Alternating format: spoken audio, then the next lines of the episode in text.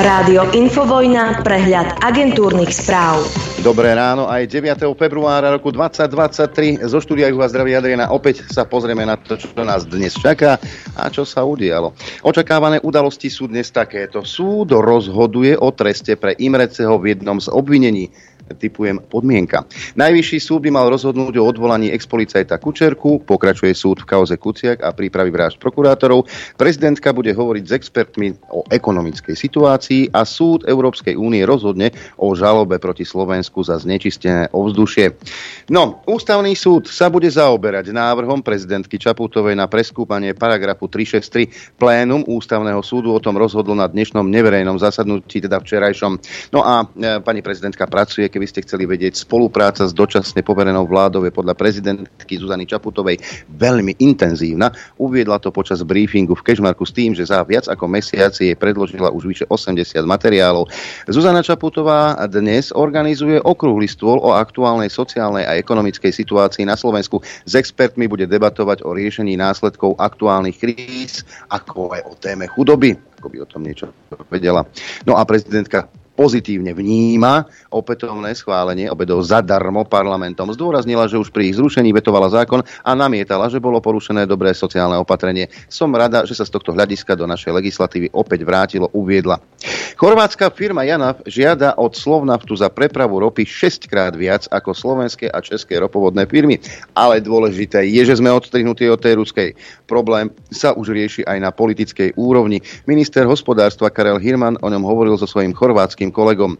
No a parlament medzi tým posunul do druhého čítania novelu o daní pre Slovnaft, ktorým by sa zvýšila miera zdanenia. Poslanci ešte koncom roka prijali nový odvod vo výške 55%. Slovnaft sa odvoláva na to, že EÚ odporúčila sadzbu od 33% a chystá voči Slovensku medzinárodnú žalobu. Poslanci Oľano teraz predložili do parlamentu zvýšenie sadzby na 70%. Problém s nedostatkom zdravotných sestier sa nepodarilo odvrátiť, upozorňuje Slovenská komora sestier a pôrodných asistentiek. Sestry zo systému naďalej odchádzajú, zvýšenie miest podľa komory naráža na chyby v legislatíve. Vyzvala vládu, rezorty zdravotníctva i práce, sociálnych vecí a rodiny na riešenie problémov súvisiacich so stabilizačnými opatreniami.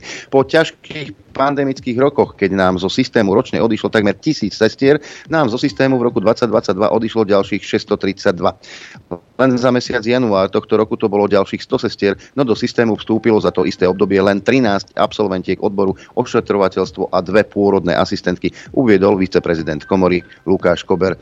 Toto netreba riešiť samozrejme. Pán Lingvarský, transrodových ľudí treba riešiť. To sú dôležité veci.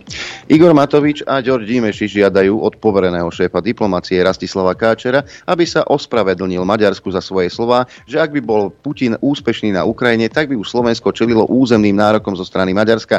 Na tlačovke ho prirovnali k Jánovi Slotovi. No a dokonca aj štátny tajomník Maďarského ministerstva zahraničných vecí Támaš Mencer si predvolal slovenského veľvyslanca pre vyjadrenie Rastislava Káčera. Podľa Mencer Cera útočí Káčer na Maďarsko, lebo Orbánova vláda je zamier a proti sankciám. E, vety Rastislava Káčera o tom, že ak by Putin bol úspešný na Ukrajine, Maďarsko by už malo územné nároky voči Slovensku, sú podľa maďarského politika neakceptovateľné, nezmyselné lži. Maďarsko-slovenské partnerstvo vo V4 prežije také figurky, aké, aké sú Rastislav Káčer, vyhlásil Mencer. Politici Smeru na tlačovej konferencii včera dali najavo, že témou predvolebnej kampane bude strašenie mobilizáciou a zavlečením Slovenska do vojny píše Denny Gen. Fico prišiel s konšpiračnou teóriou, že Heger, Naď a Čaputová, ktorých označil za bláznou, možno vyhlásia vojnový stav, aby zrušili septembrové voľby. Na Fica nadviazal Ľuboš Blaha rozvíjaním poplašnej správ, poplašnej, píše Denny Gen, ktorá sa už týždne šíri sociálnymi sieťami, že na Slovensku vraj hrozí mobilizácia. Povedal, že slovenských mužov môžu posielať na ukrajinské boisko bojovať po boku banderovcov. Toto reálne hrozí. Rodiny prídu o svojich synov, ženy o svojich mužov, povedal Blaha a dodal, že toto toto bude aj témou volebnej kampane. Poďme do zahraničia. Počet obetí zemetrasenia v Turecku a Sýrii presiahol 15 tisíc. Zranených sú 10 tisíce, tisíce domov sa zrútili a mnohým ďalším to aj hrozí. V samotnom Turecku zomrelo 12 391 ľudí, oznámil tamojší úrad pre riešenie katastrof a mimoriadnych situácií. Zranených je viac ako 62 tisíc, asi 8 tisíc ľudí sa doteraz podarilo zachrániť z trosiek. Zemetrasenie postihlo viac ako 13 miliónov ľudí. Na sírskej strane strane je podľa posledných dostupných údajov 2700 mŕtvych a vyše 4600 zranených. tomuto a ako sa vyjadrujú naši politici, napísal Eduard Chmelár krátky status. V týchto dňoch môžete čítať srdcerbúse statusy našich najvyšších ústavných činiteľov od prezidentky cez premiéra až po predsedu parlamentu, ako myslia na všetkých, ktorých postihlo apokalyptické zemetrasenie v Turecku a Sýrii a ako sú radi, že Slovensko poslalo pomoc do Turecka. Mnohí rozhorčene reagujete, prečo nie aj do Sýrie. Nuž preto.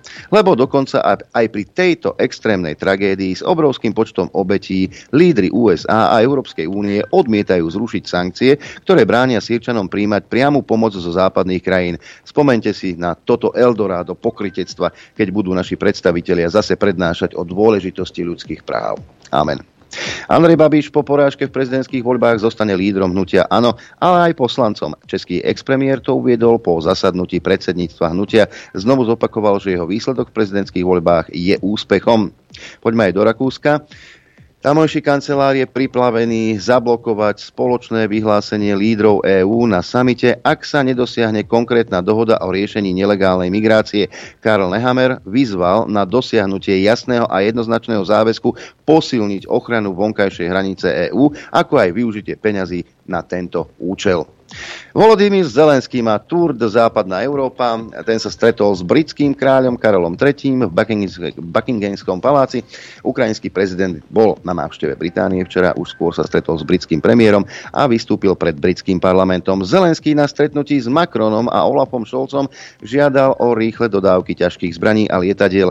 Ukrajinský líder do Paríža pricestoval z Londýna ešte včera. V zahraničí je iba druhýkrát do začiatku ruskej invázie. Macron odletí ráno na summit dnes ráno do Bruselu spoločne so Zelenským. No a ukrajinský prezident eh, prišiel na vopred neohlásenú návštevu Británie a Francúzska, počas ktorej presviečal spojencov, aby rýchlo poslali bojové lietadla a ďalšiu vojenskú techniku. Ukrajina odsúdila vyjadrenia britského hudobníka Rogera Watersa v súvislosti s ruskou inváziou na zasadnutí Bezpečnostnej rady OSN a označila ho za ďalšiu tehlu v múre ruskej propagandy. Niekdajší líder skupiny Pink Floyd je dlhoročným obhajcom putinovského režimu. O príhovor v Bezpečnostnej rade ho požiadalo Rusko. Waters na zasadnutí rady okrem iného vyhlásil, že ruská invázia na Ukrajinu bola vyprovokovaná. Medzinárodný tím pozastavil vyšetrovanie zostrelenia lietadla MH17 nad separatistickým územím na východe Ukrajiny, ktoré si v roku 2014 vyžiadalo 298 životov. Na tlačovej konferencii v holandskom Hágu o tom podľa agentúry AP informovali vyšetrovatelia.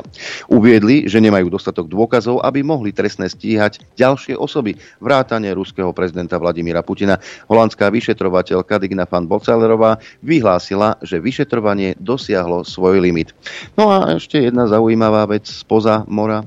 Investigatívny novinár Herš vo svojom článku uvádza, že výbušniny k plynovodu Nord Stream umiestnili v Lani v júni potápači amerického námorníctva v spolupráci s Norskom a následne ich o tri mesiace neskôr odpálili. Dodal tiež, že o tom údajne rozhodol americký prezident Joe Biden, ktorý tým chcel Moskvu pripraviť o príjmy z predaje ruského plynu v Európe. Bielý dom označil Heršov článok za totálnu fikciu. Novinárove tvrdenia vyhlásila za nepravdivé aj americká ústredná spravodajská služba, teda CIA, a Norské ministerstvo zahraničných vecí. Odborníci však uviedli, že na sabotáž takéhoto rozsahu mohol mať prostriedky jedine nejaký štát. Vyšetrovanie však nepreukázalo, kto je za sabotáž zodpovedný. Predpoveď počasia. Najprv mapka Slovenského hydrometeorologického ústavu, ktorá nám prezadí, ako je na Slovensku. V malé na dvoch miestach Martine a Bliesku, v oboch prípadoch minus 14 stupňov, inak slnečno. Bratislava minus 4, e, minus 3 v Urbanove, v Gabčíkove, v Kuchyni a v Senici, minus 2,5 Nitra, 6 stupňov pod nulou v Piešťanoch, minus 7,5 Trenčín, 9 pod nulou v Prievidzi, ale aj v Žiari nad Ronom, 4 stupne pod nulou v Dudinciach, Žilina minus 11, Sliač minus 12, minus 11 stupňov Chopok, Bolkovce, Lučenec, minus 4, minus 6 v Rožňave, 9 pod nulou v Telgárte, 13 pod nulou v Poprade, no a na východe tiež všetko pod nulou. Najzimšie je asi Bardiove minus 11 a v Tisinci takisto minus 11, minus 8 v Prešove a v Kamenici nad Cirochou, minus 4 v Košice a Trebišov. E, predpoveď na dnes hovorí, že bude takto slnečno, z rána len výnimočne hma. Najvyššia denná teplota 0 až 5 v Žilinskom kraji na Horehroni a Spíši lokálne okolo minus 2. Teplota na horách vo výške 1500 metrov okolo minus 5 stupňov. No a fúkať bude slabý, e, na západe postupne južný vietor rýchlosťou 5 až 25 km za hodinu. Dopoludne na Infovojne s Adrianom. Nielen s Adrianom, ale samozrejme aj s Norbertom Lichtnerom. Dobré ráno ti prajem do štúdia 54. Dobré ráno. To je prekvapenie. To je Prečo prekvapenie? Čo je dneska štvrtok? Dneska je štvrtok. Aha, zabudol som. Dobré ráno prajem každému. Samozrejme. No, t- k tomu, a, k tomu Heršovi, čo si vyrobil. Mm-hmm. Neviem, čo on si vymýšľa stále. Ja by som bol za to, aby Naď napísal do Bieleho domu, veľkému Bielemu otcovi, nech ho zakážu. Lebo sloboda slova musí mať hranice. Tak ako, tak ako odhalil masaker vo Vietname, v dedine My? Li- My Li- hej, alebo, alebo Watergate. A dostal Vtedy- za to si- Pulitzerovú cenu. No ale predtým tvrdili, že si vymýšľa. Tak jak to tvrdí teraz Biden. Nixon to tiež popieral, samozrejme. Však Naď by mu mal normálne napísať do Bieleho domu, Bielemu otcovi veľkému a nech zrušia Erša. Hej. Lebo Todova by to napísala lepšie a treba, aby Todova začala vyšetrovať tieto veci investigatívne. Abo Bardy. Niek jeden z tých dvoch.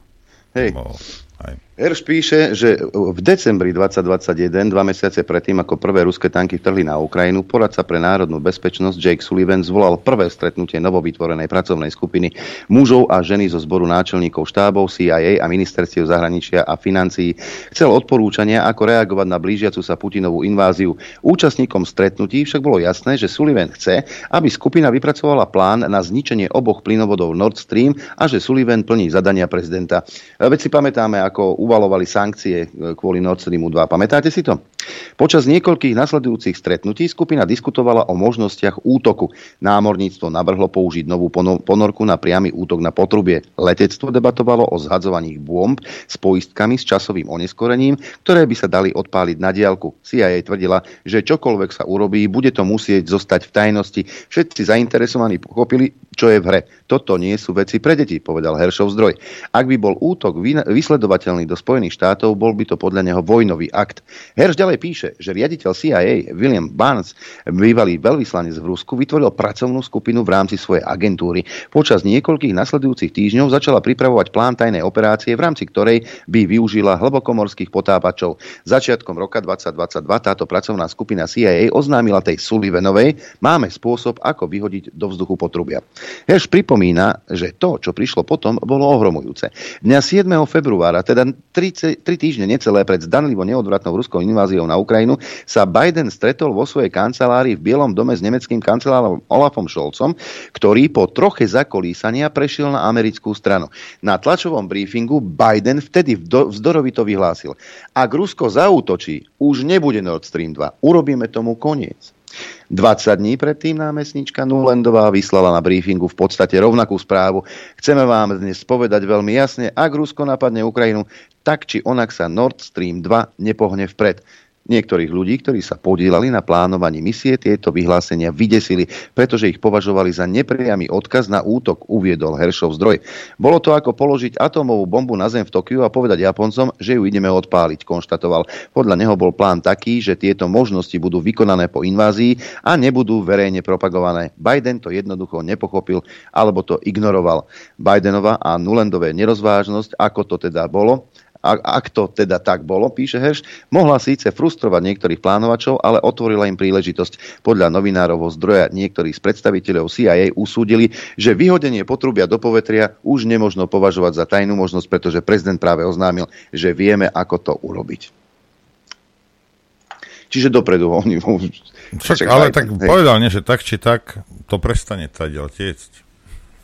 Takže... No a ešte jeden citát. Je to rukavica, ktorá sedí na americkú ruku, uviedol zdroj Heršov. Áno, kto iný? Kto iný? Kto iný? Komu, komu by to vyhovovalo? Rusom by to vyhovovalo? Nemcom by to vyhovovalo? Nie, kdeže by? Američania boli proti Nord, Streamu 2 dlhodobo, uvalovali sankcie. Tak potom ho potichučky vyhodili do luftu. Verím tomu, že to, verím tomu, že to, to, to, to je tak. No druhá si vravel, bol ten Roger Waters, teda, to neviem, on a, a Segal, a to sú takíto rusofili a, a Oliver Stone a neviem kto. To takýmto spôsobom sa vyjadrujú, ale vo svojej podstate, pozrite sa, sú ľudia, hej, jak aj ten vymazaný, potom primazaný, namazaný naspäť na teatrojke, alebo Roger Waters a ostatní ľudia, my, hoci kto, kto je normálny, hovorí, že proste to vyzbrojovanie iba liate do ohňa oleja, teda a bude to predlžovať konflikt a bude to znamenať, že tam zomrie oveľa, oveľa viac ľudí.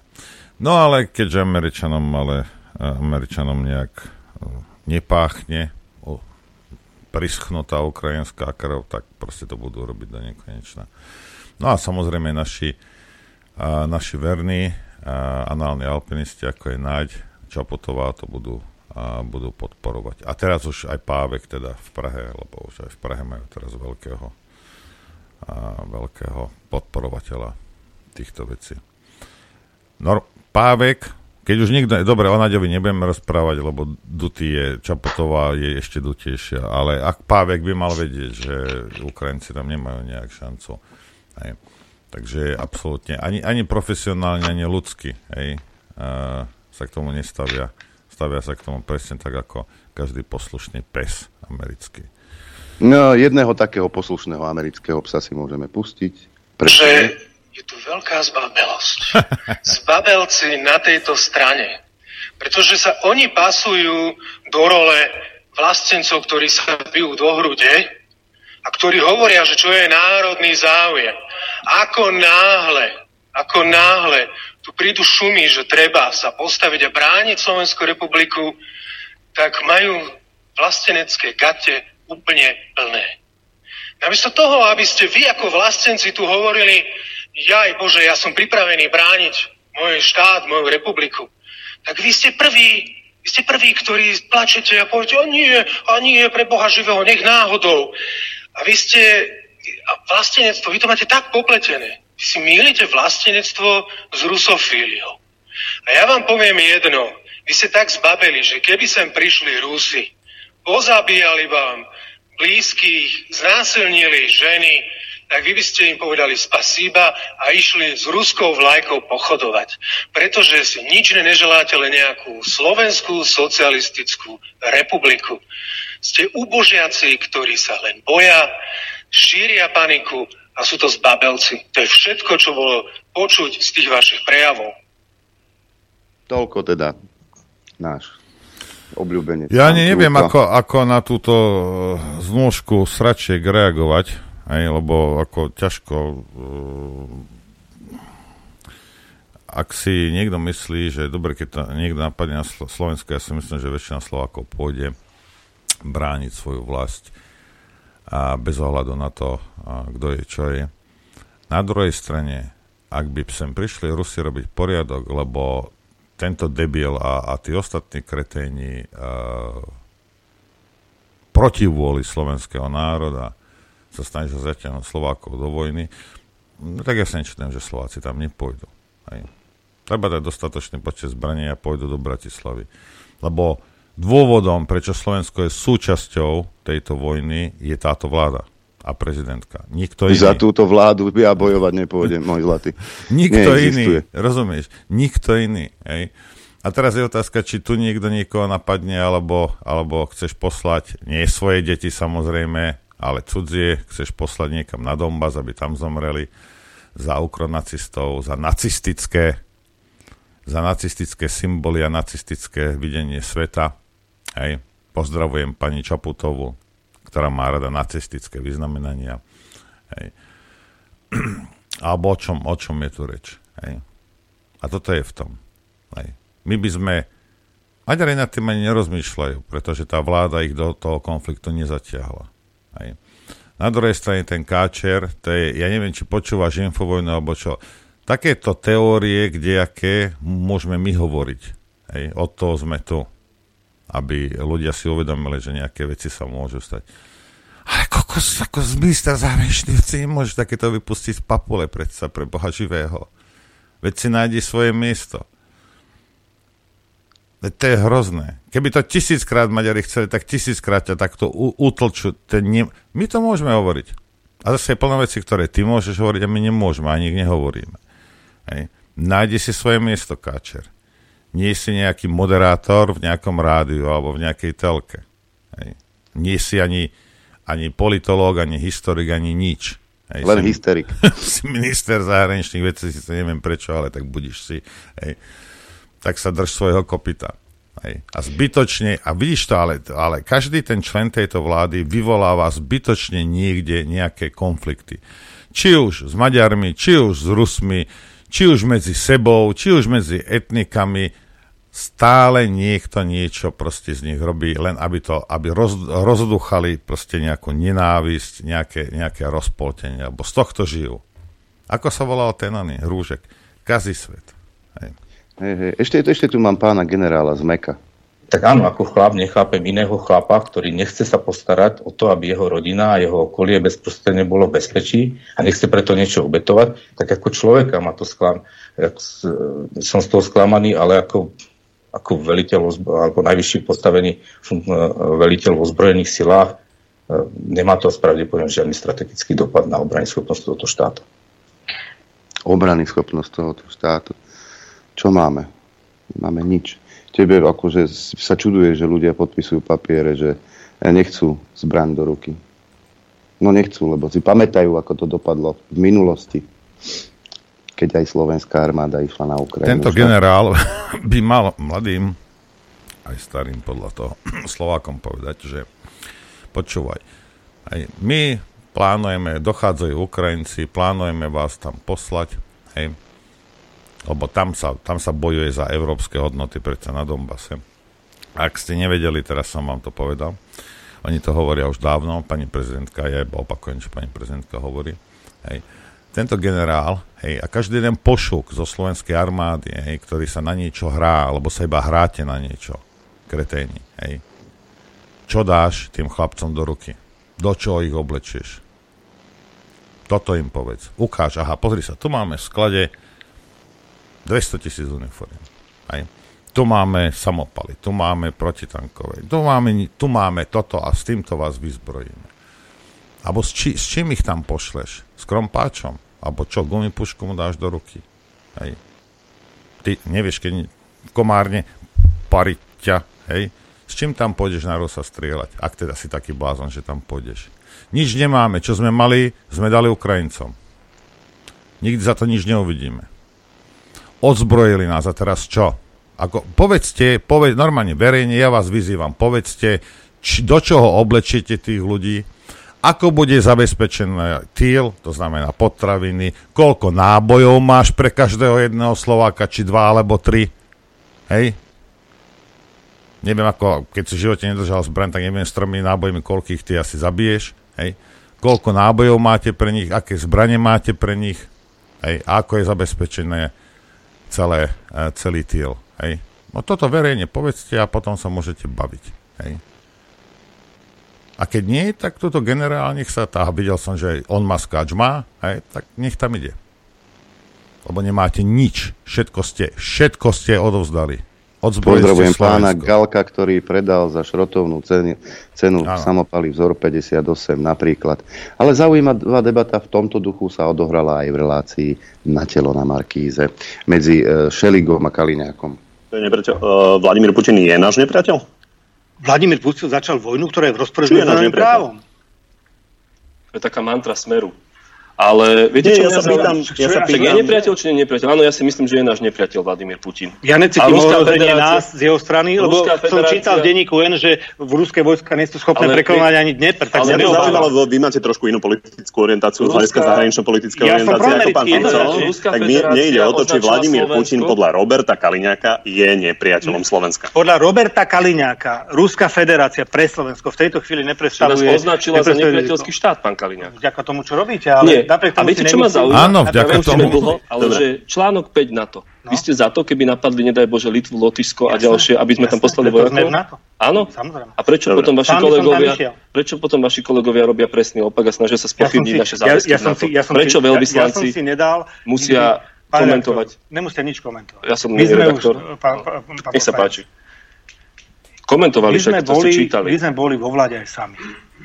A naša zahraničná politická orientácia je úplne jasná. Slovensko je na prvom Tak potom teraz klamete ľudí. Slovensko. Nikto neklame ľudí. Hovoríme, že všetky veci majú vplyv na životnú úroveň Slovákov a že sme si sami pokazili. Vy by ste išli bojovať do Litvy? No kľúte, keď ma zavolá pán minister obrany, že ma povolá, ja kľúte pôjdem. Neviem, čo dajú aktívne, že by ste tam išli. Na starosti, Dobre. ja si záväzky Takže. A keď niečo mám robiť, tak to urobím. Ak ma niekto povolá, že mám ísť niekomu variť, alebo... Aj proti Rusku, tak? Proti tomu, kto napadne členskú krajinu na to, samozrejme. Ale Rusko nie je nepriateľský ak, ne, ak, ne, ak Rusko napadne Slovensko, alebo Polsko, alebo Litvu, tak samozrejme. Mm. Dobre. Ale momentálne to debatujeme Ukrajinu. To ešte takou... vedzte, že polka mojej rodiny je na Ukrajine a je z Ukrajiny.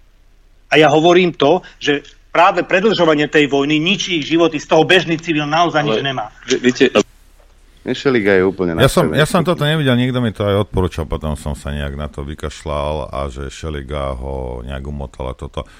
A Šeliga pletie hrušky s, s vajíčkami a nie, nie s jablkami. Hej. Takže ako ono je to ťažké, viete. Lebo ak vy rozprávate hypoteticky, ale v tej hypotéze používate, že už Rusko nejakým spôsobom niekoho napadlo, ono sa ťažko diskutuje s takýmto schizofrenikom. Hej. Jedna vec je, keď Rusi napadnú členský štát a druhá vec je, že sú na Ukrajine. Rozumiete? Lebo členské štáty nezabíjali ukrajinských, teda ruských civilov, Ukrajinci áno. Hej. Treba tieto dve veci rozdielovať, ale evidentne Šeliga v tej svojej malej hlavičke nevidí rozdiel. On vidí, o, Rusi sú na Ukrajine, to ako keby boli v Paríži. Hej. No a tak potom, takto, a teraz o čom sa chce s ním baviť? Hm. S takým Šeligom. Tam mi vysvetli. Ideme si za, za Fidlika trošku. Dobre. Ale pustíme si Pink Floyd určite. Chcete vedieť pravdu? My tiež. My tiež. Počúvajte Rádio Infovojna. Dobré ráno, prajem. Dobré ráno, prajem aj ja. K tomu, čo hovorí stále Fico a, a si pustil aj toho a Kaliňáka, že to hovoril. Hej, ja vám tu, a ja vám tu ukážem niečo, lebo lepšie je stokrát vidieť, ako raz počuť však. Toto je článok z TASR, hej, a z, z, z, zo 17. februára roku 2015. Hej. Vyšlo to v noci o 10. alebo večer teda. Hej. Bezpečnostná rada OSM prijala rezolúciu o podpore mierovej dohody. Hej. Bezpeč- New York 17. februára 2015 Bezpečnostná rada OSM prijala dnes Ruskom navrhnutú rezolúciu o podpore Minskej mierovej dohody o ukončení konfliktu na Ukrajine a vyzvala všetky strany na jej implementáciu. Hej. Bezpečnostná rada OSN znovu potvrdila svoje plné rešpektovanie zvrchovanosti, nezávislosti a územnej celistvosti Ukrajiny a vyjadrila vážne znepokoj nad tragickými udalosťami násilím vo východných oblastiach Ukrajiny, informovala agentúra Reuters. Rezolúcia bola prijatá krátko po tom, čo Bezpečnostná rada OSN vydala vyhlásenie z výzvu, aby všetky strany na Ukrajine zastavili boje. Hej. No, potom sme sa dozvedeli, aj teraz teda Adrianko, že Minské dohody, aj keď boli teda implementované hej, Bezpečnostnou radou OSN, a bol len taký tunel. Hej.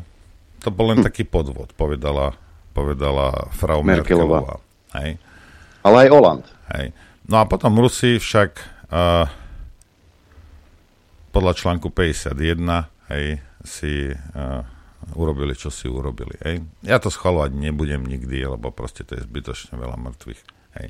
Na druhej strane som nieraz viedro, že sa čudujem, že to nerobili skôr. No nerobili to skôr, lebo Rusi furt dúfali, že majú nejaké minské dohody hej, a že Bezpečnostná rada OSN hej, to potvrdila a že, a že, a že všetko bude v poriadku.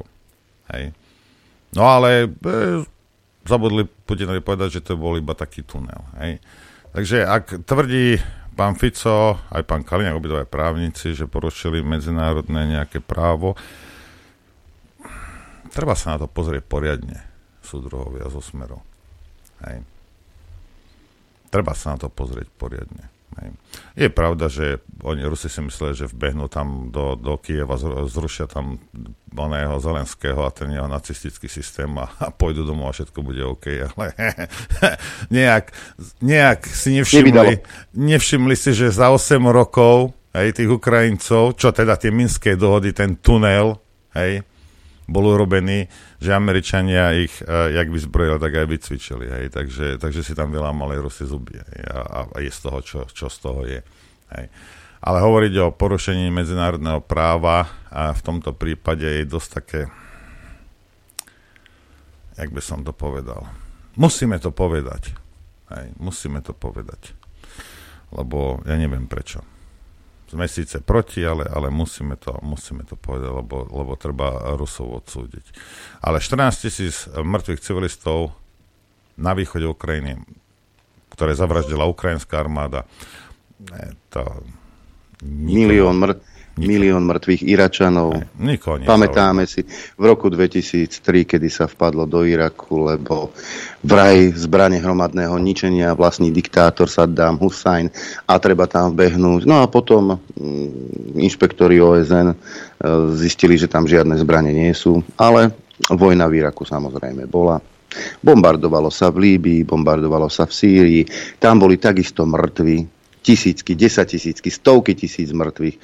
Ale toto ako si tých našich, um, to sú iní mŕtvi asi. Možno, Však, pán Krupa. možno nejakí, nejakí právnici nám vysvetlia, že či, či je dos, dostatočne medzinárodné, uh, čo prijala Bezpečnostná rada OSN, nejaká rezolúcia, či to má nejakú medzinárodnú uh, váhu. Ale proste, bombardovalo sa v Juhoslávii bez mandátu OSN. Ja, no tak ale Američania nepotrebujú, vieš. No však oni nepotrebujú, samozrejme. Líbia a tak ďalej a tak ďalej. Tam, to, to, toto sú tie správ, podľa, podľa našich novinárov a podľa ľudskoprávnych aktivistov, to sú tie správne, to sú tie správne bomby a tie dobré. To je dobré, tí dobrí mŕtvi. Tam takisto zahynuli tisícky civilistov. Ale to vám bolo jedno.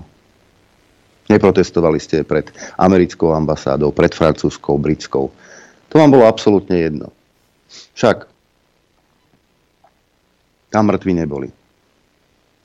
No, keby to Rusi urobili na americký spôsob, alebo čo urobili Briti a Francúzi v Libii, no, tak by bol pokoj hneď aj na celej Ukrajine.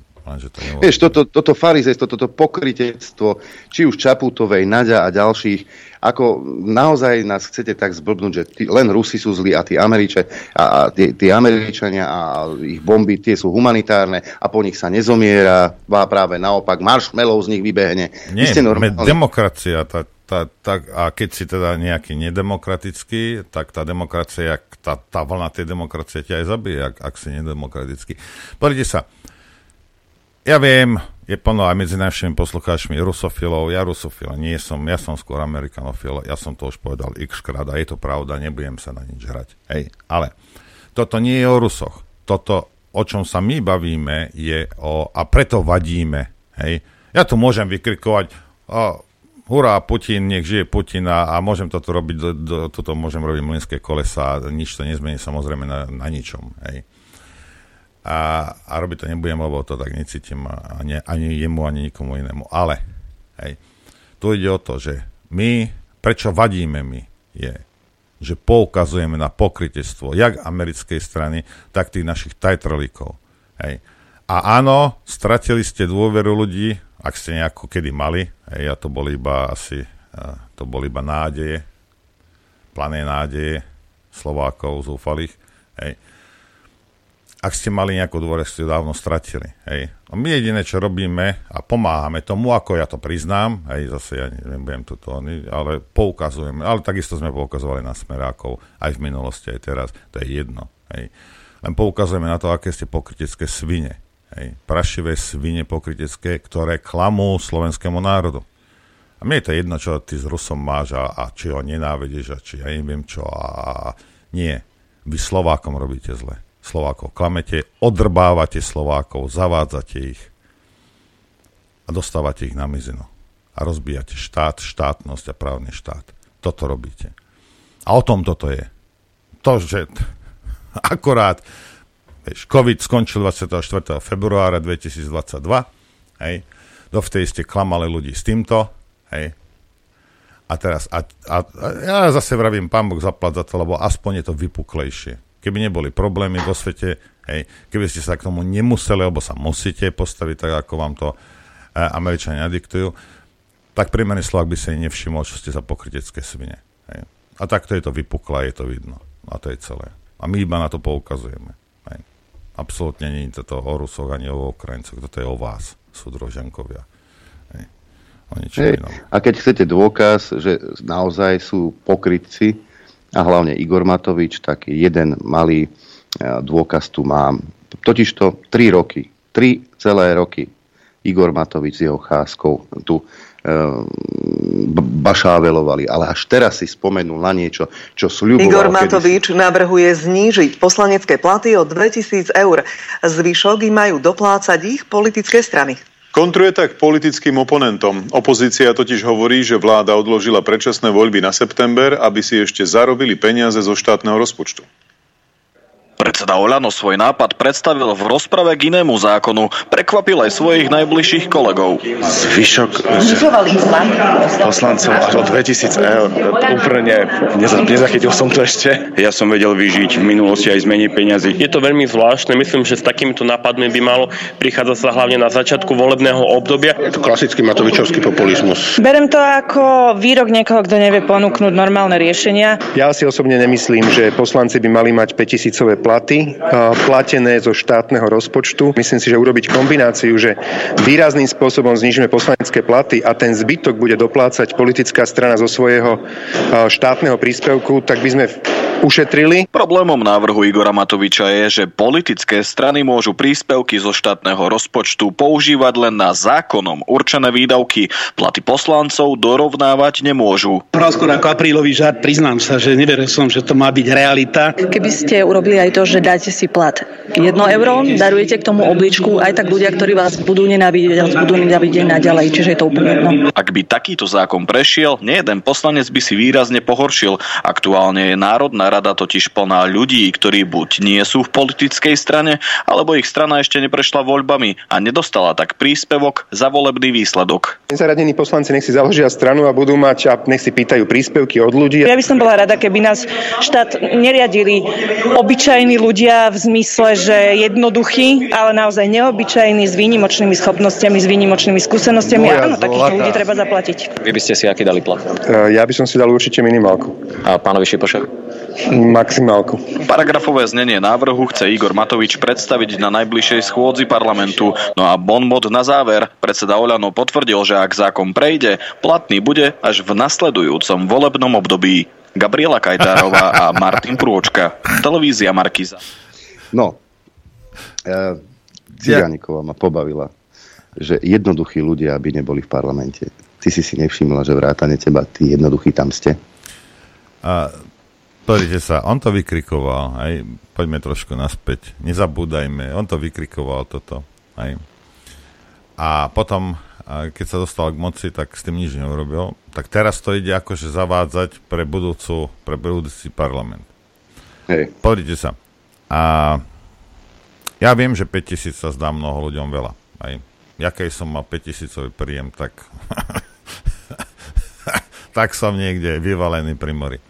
Hej za, za to, za 60, koľko, 5 dní roboty. Hej. Tu nejde o to. Uh, 5000 sa môže zdať veľa, podľa mňa to veľa nie je, ak, uh, ak, ak pracuje v prospech obyvateľstva, v prospech štátu, ten poslanec príjma zákony, ktoré sú v prospech obyvateľstva, nie v prospech politikov, alebo mafii v polícii, alebo, alebo, alebo táto, uh, jak sa volá tá ona, ten Mário Kolík, hej, čokoľvek vie, môžeš vymyslieť, čo je proti Slovákom a občanom Slovenskej republiky, ona to bude presadzovať. Nie? No tak takýto človek sa ani 5 eur nezaslúžil, alebo nie.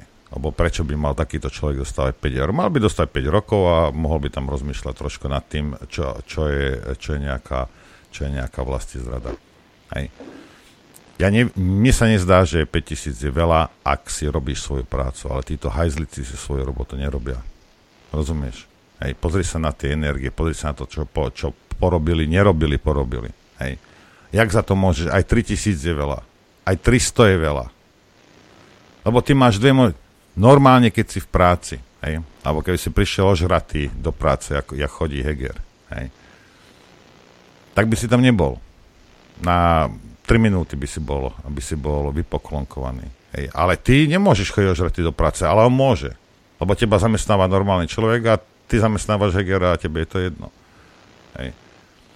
Ale keby si ty v práci pracoval tak, ako oni pracujú, tak nepovie ti šéf, že počúvaj, ja ti platím 800 eur, ale vieš čo, dám ti 400, lebo nerobíš to. Nie, pošle ťa do prdele, lebo čo iné má s tebou robiť?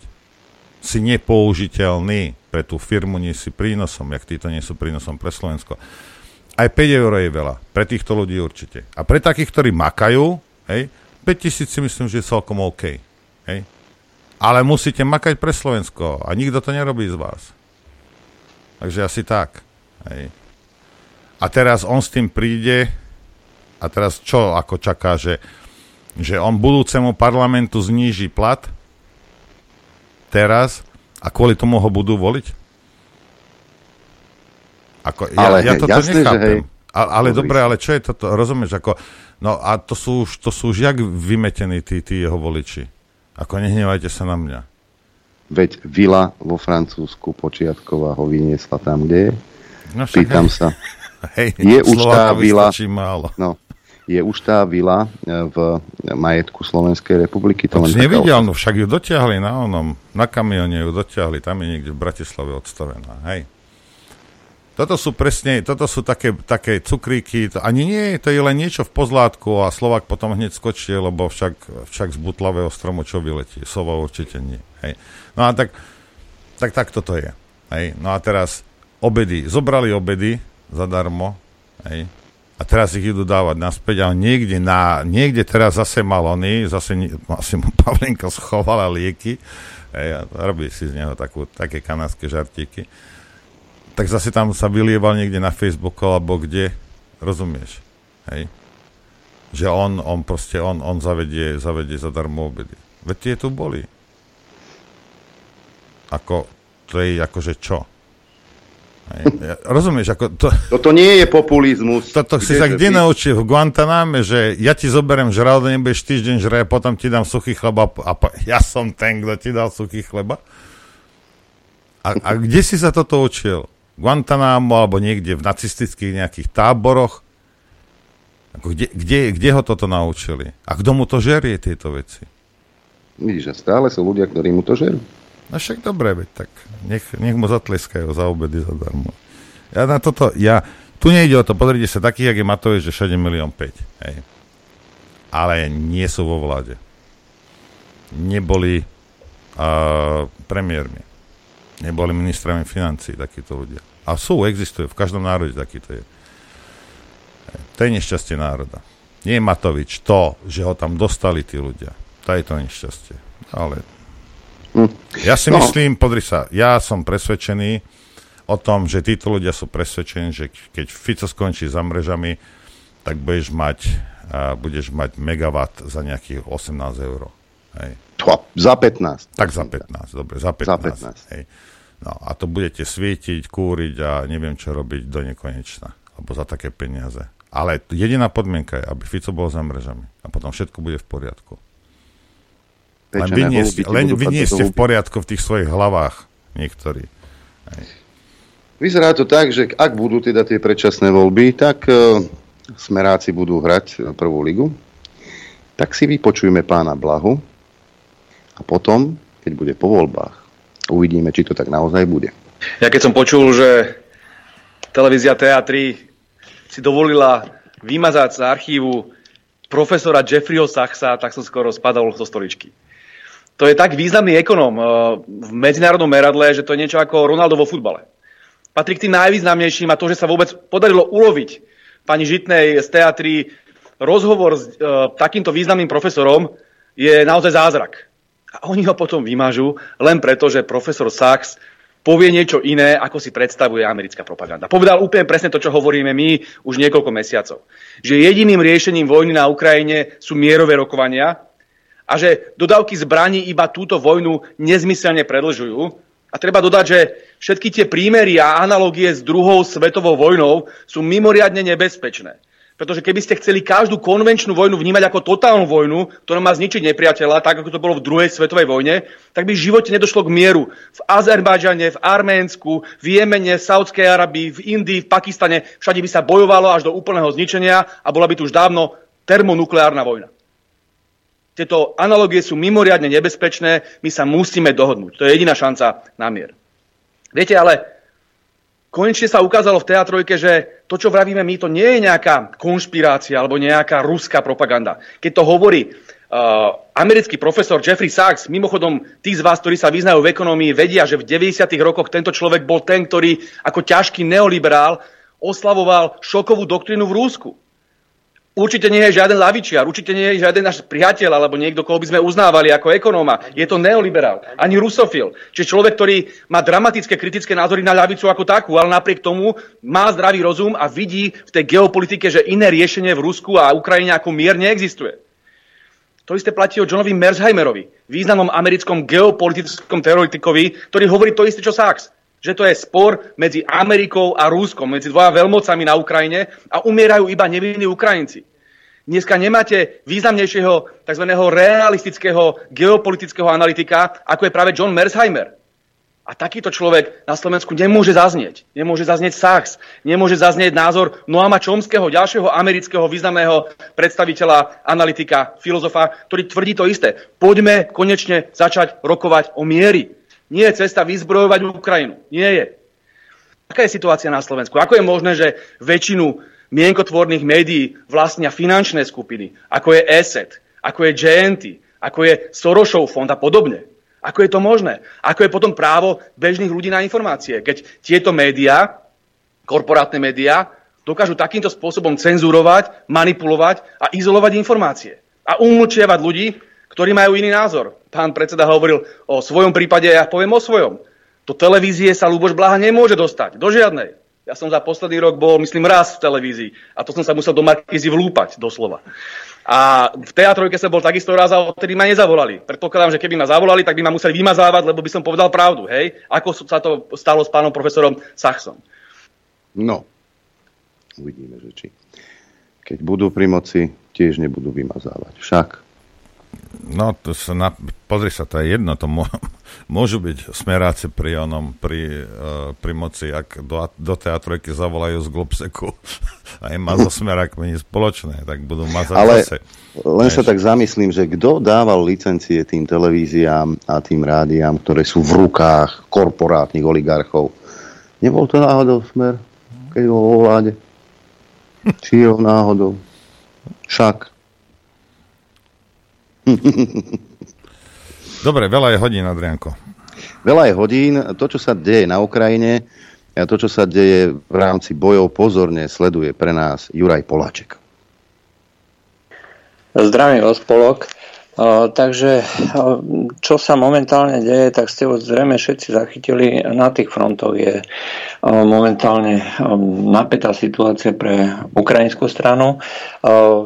Rusi majú momentálne veľkú prevahu, aspoň sa to všeobecne hovorí, a robia neustále útoky a snažia sa postúpiť e, vpred. Nie sú to nejaké veľké zisky, územné zisky, ale neustále. E, mnohí blogeri v Rusku, aj nejakí korešpondenti, momentálne diskutujú, e, že táto situácia sa veľmi výrazne nejak že je podobná tomu, čo bolo e, minulý rok e, koncom leta. E, takisto bolo tak, také obrusovanie obrany, takisto bolo, boli veľké straty, takisto boli vrhané veľké sily tých rôznych nepripravených vojakov, čo, čomu potom zodpovedali aj obrovské straty. No a hovoria, že OK, teraz sa e, dejú takéto, presne takéto isté veci. No a vtedy sme prišli o veľkú časť územia. E, to znamená, že e, treba sa pripraviť na to, že tieto veľké straty, ktoré momentálne Ukrajinci trpia, sú vlastne príznakom nejakej taktiky, pretože to bola taktika v tom období získať čas na to, aby sa pripravili nejaké kvalitnejšie jednotky s kvalitnejším vybavením, ktoré potom zahájili na plánovaný útok. Druhá časť blogerov hovorí, áno, tá situácia je rovnaká, respektíve podobná, vizuálne podobná. Aj to znamená, Ukrajinci majú veľmi veľké straty, stále hádžu nové a nové posily na tie miesta, ktoré sa momentálne, ktoré sú predmetom útokov, ale tvrdia, že situácia je odlišná. Formálne je to možno podobné, ale, ale je, to, je to iné. A je to iné práve z toho dôvodu, že e, v tomto období e, Ukrajinci nemajú prevahu. V tom e, čase totiž boli zahájené ďalostrovecké útoky voči ukrajinským pozíciám, pretože nebolo možné útočiť personálne. To znamená, bolo málo síl. Ukrajinci napriek tomu, že mali veľké straty a že dochádzalo neustále veľkým stratám, mali prevahu živej sile. Veľkú prevahu. Na niektorých miestach 3 ku 1, 4 ku 1 aj viacej. A Rusi to vyrovnávali veľmi intenzívnou palbou. Tá taktika, ktorá, ktorú prijali, bola cynická, ale pragmatická. To znamená, že získame čas, e, zapcháme diery e, touto teritoriálnou obranou nejakými brancami, ktorých narýchlo pozháňame. Popri tom e, sa ruská armáda vystriela z munície, vystriela z rakiet, príde o veľkú časť techniky, príde o veľkú časť živej sily. K čomu aj skutočne došlo? Rozdiel ktorý dneska vidíme je, že um, respektíve tá časť armády, ktorá bola zmobilizovaná a ktorá vytvára teraz tú veľkú prevahu na fronte, nie je to samozrejme násobné, ale, ale je to výrazne väčší počet vojakov je zo strany ruskej armády, než zo strany ukrajinskej. A rovnako je to aj s technikou. O tom som minule hovoril, že Rusi fakticky problém s technikou nemajú, skôr majú teraz problém tú techniku osadiť osadkami. A takýmto spôsobom, keď na to pozeráte, tak vlastne vidíte, že tu je veľký nepomer, nielen teda v tom, koľko te- techniky a koľko ľudí je, ale aj spôsobe boja, spôsobe taktiky. Generál Surovikin, ktorý prišiel v tom čase, keď sa rúcali fronty a keď uh, strategickú iniciatívu mala ukrajinská armáda, urobil jednu vec, stabilizoval, aj ušiel, odišiel z Chersonu, ktorý bol ťažko brániteľný pretože potreboval v prvom rade vybudovať hĺbkovú obranu. Dneska tá obrana je vybudovaná v podstate od bieloruských hraníc od Blukom až ku Krymu. A je vybudovaná veľmi, veľmi dobre. A tým pádom e, sa môže e, tá útočná časť, útočná činnosť opierať o takúto až do hĺbky s niekoľkými líniami vytvorené obrany. A hovorím, e, to je obrovské dielo, o ktorom sa tu nám moc nehovorí, ale e, v skutočnosti je to dneska základom toho, že e, Rusi môžu fakticky spokojne útočiť. A vráťme sa teda k tomu, čo sa, e, čo sa deje, alebo čo je podobné, respektíve čo je odlišné a čo môže byť teda cieľom. E, je to len nejaký PR, hej, že musíme udržať za každú cenu e, Bachmut alebo Artiomovs alebo nejaké iné miesta a preto tam hádžeme. Ja osobne si myslím, že znova je to zdržiavanie času, získavanie času a znova je to e, taktika, ale už nie na útok. E, v tejto pozícii, keď e, ruská armáda má už vybudovanú obranu, mobilizovaní, oni napríklad nie sú vôbec na fronte. Oni tvoria zálohu hlavného velenia a sú neustále cvičení. To znamená, že desiatky tisíc ľudí, oni sú pripravení ísť do boja a sú stále lepší a lepší. Stále viacej a viacej cvičia a prichádza nová nová technika. Takže Rusko minimálne dokáže odvrátiť fakticky každý útok a jedno, koľko tankov tam nahrnú, nahrnie na to, koľko lietadiel, koľko ponoriek a tak ďalej, to je všetko to, čo momentálne Kiev pýta. Pri takejto kumulácii síl jednoducho útočná operácia nemá zmysel, neprerazí. Nemá kde, nemá kde, jednoducho tam nie sú žiadne pozície, kde by sa to dalo a kde by to neboli Rusi promptne schopní zahatať. Všetky tie zbranie, ktoré sa dodajú, a tie reálne prídu, pretože vieme, že pokiaľ sa niečo ohlási, tak o pár mesiacov je to realita už na fronte. Keď sa niečo ohlási ako možnosť, tak je to realita na fronte. Tak e, zdá sa, že e, sa skutočne niečo chystá a získava sa čas.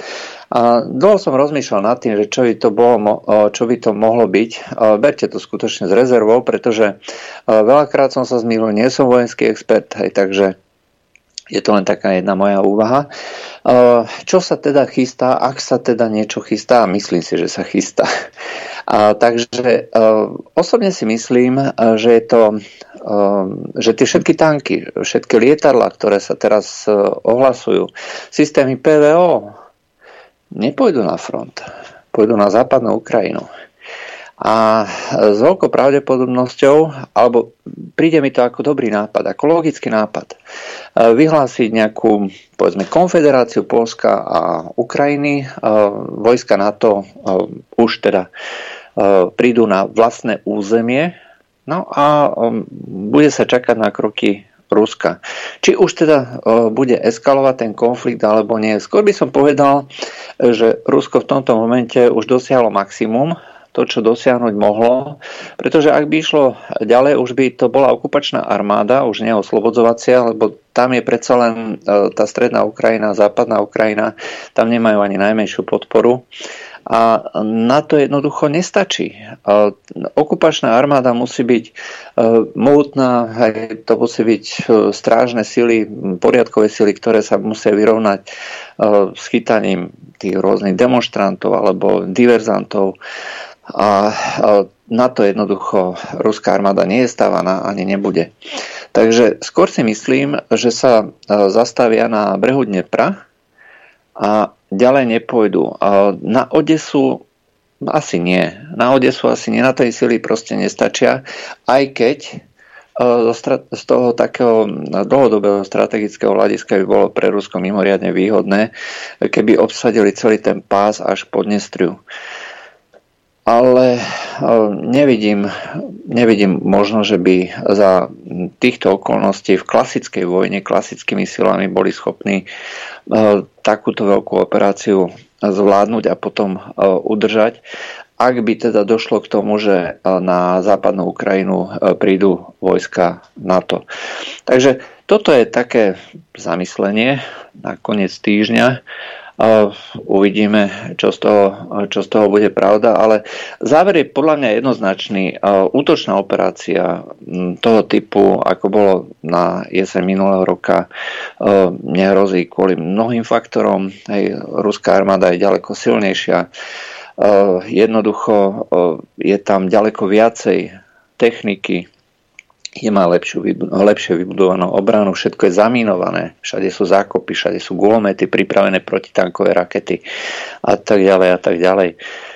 Jednoducho to sa nedá preraziť e, desiatkami tisíc ľudí, ale to je museli byť stovky tisíc ľudí, alebo teraz stovky tisíc vojakov, osádok, lietadiel a musel by sa rátať s obrovskými stratami a musel by to byť e, vojska NATO. A do toho predsa nikto nechce ísť reálne. Aj vždycky je výhodnejšie bojovať cudzími rukami. Nech umierajú Ukrajinci a nie Nemci alebo Angličania alebo niekto iný.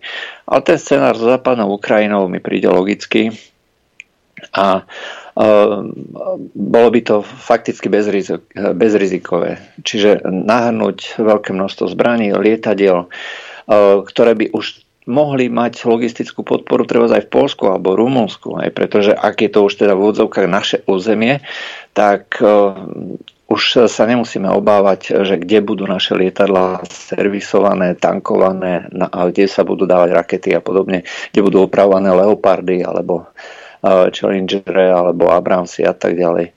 Takže uh, toto, toto je taká alternatíva, ktorá by mohla byť uvažovaná v tých rôznych zákulisiach. No, čo z toho bude pravda, uvidíme ale no, rozhodne to neostane e, v takomto stave, že proste Ukrajinci budú len čakať, respektíve Západ bude čakať, lebo ukrajinská armáda má velenie v podstate anglické a americké. Hej, takže Vedieť pravdu? My tiež. Počúvajte Rádio Infovojna. A sme späť, drahí veriaci, bratia a sestry. Dobrý deň vám prajem. Dobrý deň, Prem, a ja už teraz viem, ako sa cítiš, keď zrazu počuješ posledný jingle a už treba. Áno, tentokrát som púšťal muziku ja po Ďurovi Poláčkovi, takže sme sa takto dohodli. No. Treba byť pripravený. No, Tuto mám, e, skôr ako pustíme hostia, ešte jedna správa. Rastislav Káčer, to je ten minister zahraničných vecí poverený, vyhlásil, že sa nebude ospravedlňovať Maďarsku, na čo ho predtým vyzvali Matovič s Dímešim. Nekritizuje Maďarov, je to kritika konkrétnej politiky, tej, ktorá z lídra boja za demokraciu v regióne začiatku 90. rokov urobila čiernu dieru na európskej politickej mape a trojského konia záujmov Putina v Európe. Matovič a Dimeši žiadali od povereného šéfa diplomacie, aby sa ospravedlnil za svoje slová, že ak by Vladimír Putin bol úspešný na Ukrajine, tak by už Slovensko čelilo územným nárokom zo strany Maďarska. Na tlačovke ho prilovali k Slotovi. Kto kritizoval Mečiara, nebol nepriateľ Slovenska, Mečiar nebol Slovensko, Orbán nie je Maďarsko, Matovič je nikto a kto je Dimeši, netuším, vyhlásil Káčer tak takéhoto človeka máme v diplomácii. Už ho nevedie odvolať, ani vieš. Už teraz iba no, Zuza. A teraz, môže, no, teraz môže robiť, čo chce. Hej. No. A toto je, asi toto je asi v záujme Slovenska robiť takéto kotrmelce a, a robiť zlotu. E, kto ho vie, aký názor má na to náš dnešný host Jan Baránek. Pozdravujeme, Janko. Dobrý deň vám prajem všetkým. Dobrý deň. Dobré ráno. Aj, aj vám dom dokonca. No, ďakujem. Dobré ráno, áno. Hej, aj nám dvom. Tak čo si myslíš o tom, o tom Káčerovi? Keď už sme ho načali.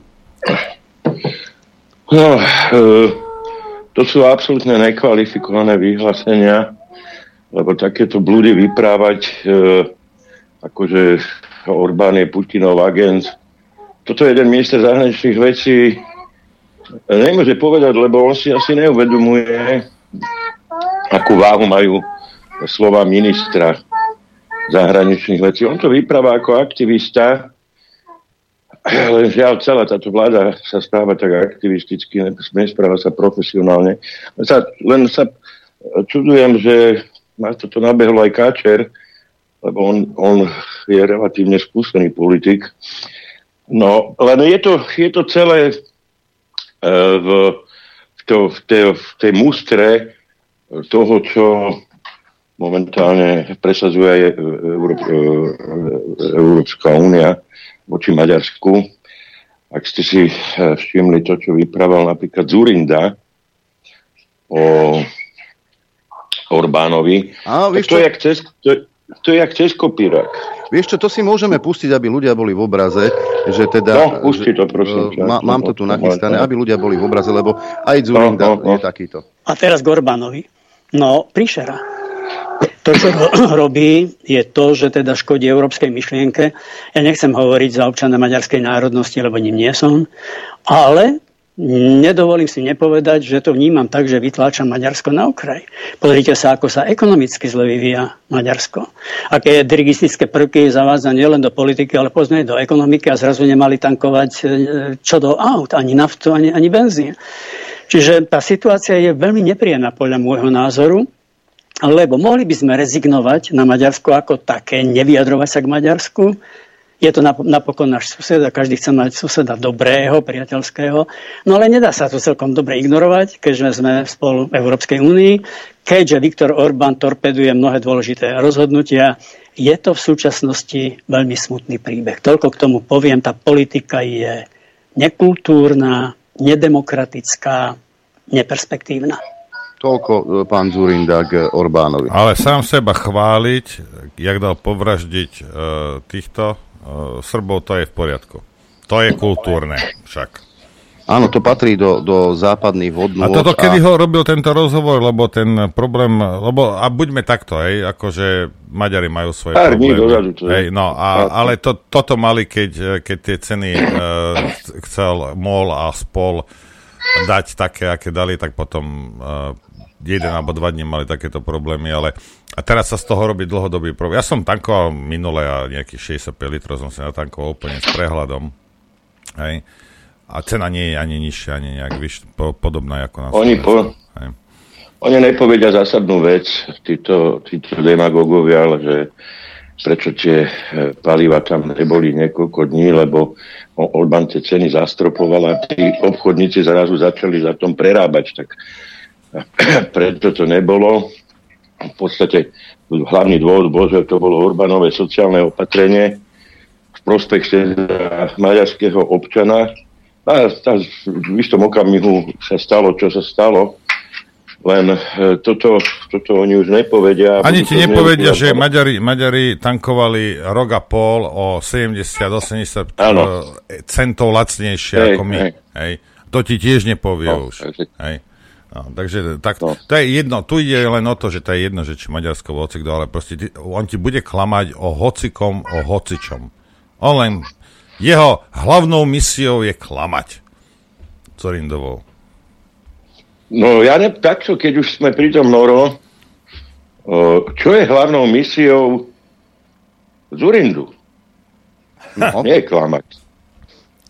A keď už si načal teda problém hlavnej misie, no toto by ma veľmi zaujímalo, čo je hlavnou misiou Zurindu, lebo on sa tu zrazu po rokoch zjaví, jak, jak keby, keby spadol z neba.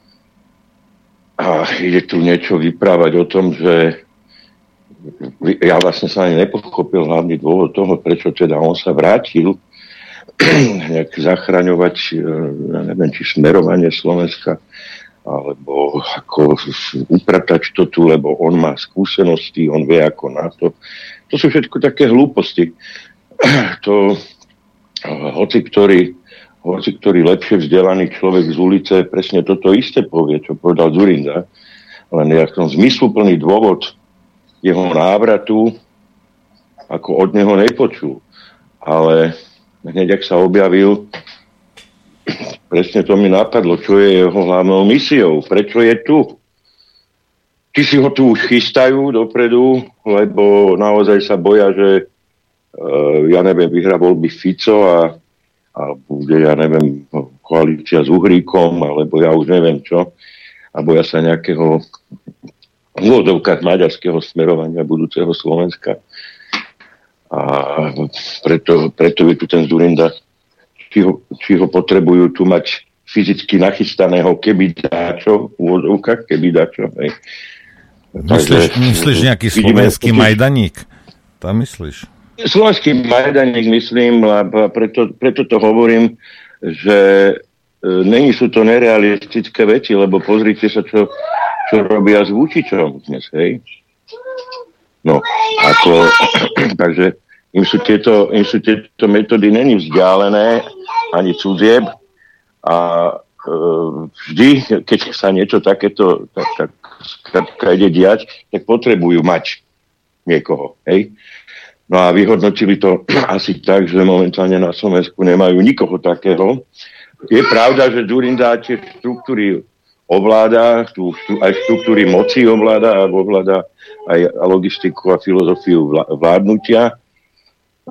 Takže z ich úhla pohľadu je to úplne ideálny človek.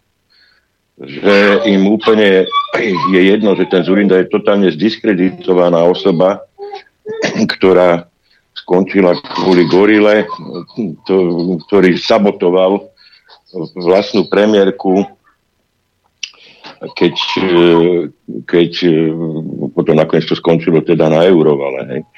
ale e, ja, som, ja som vtedy ozaj bol insider, keď bola premiérka Radičova vo funkcii a viem, čo sa tam dialo. Aj zo strany Zurindu, aj zo strany Mikloša. Takže oni, oni, oni, oni to ovládajú, túto logistiku tohto celého, aj túto filozofiu. A otázkou pre mňa je teda hlavné poslanie Mikuláša Zurindu na Slovensku dnes. Kto ho vie, veď e, kedy si sa vyjadril od Zurindovi Pelegrini takto. Ale aj keď som nesúhlasil, tak si vážim ako politikov a možno s náznakom akých takých štátnikov, tak to bol napríklad premiér Mikuláš Durinda, ktorý v tej krajine samozrejme môžem si myslieť o jeho pravicovej politike, čo chcem, ale patril ešte k tej starej škole politikov, kedy to malo ešte nejaký šmrnc a viedli sa diskusie o nejakých odborných veciach. Takže tam určite áno, pretože doviedol tú krajinu k viacerým voľbám, rozhodol nejaké veci. Ja si myslím, že je súčasťou tej našej histórie. Možný koaličný partner. Ako? No len on povedal, Nevdojak, alebo to už neviem, že je súčasťou našej histórie. Ale Zurinda nech si nemyslí, že jak Churchill, ktorý sa vrátil po prehratých voľbách, lebo skrátka tam mal zlý marketing, mal tam problémy s polnohospodármi, a tak ďalej, tak on v podstate v tom 45. tie voľby prehral, ale potom sa vrátil ešte raz. No. Ale toto není problém z Urindu, má problémy s odbormi aj Richardčo. Toto nie je problém z Urindu, lebo on sa, on neprehral voľby kvôli, kvôli nejakým odborným nezhodám s, ja neviem, s časťou, s časťou podnikateľskej verejnosti, alebo on prehral, on prehral voľby kvôli skorumpovanosti pre Boha kvôli, kvôli gorile, ktorá ešte stále není došetrená. Ale on... A tento človek si teraz ide robiť politiku. Ale on, po... on pozri sa, Jano, on to vysvetlil tak, že on už za to politicky zaplatil, lebo teda SDK upadla, takže on, to už je všetko v poriadku, hej? On keby si Ale toto... Áno, že my sa nebavíme o... to, je, to, je, to je neuveriteľné.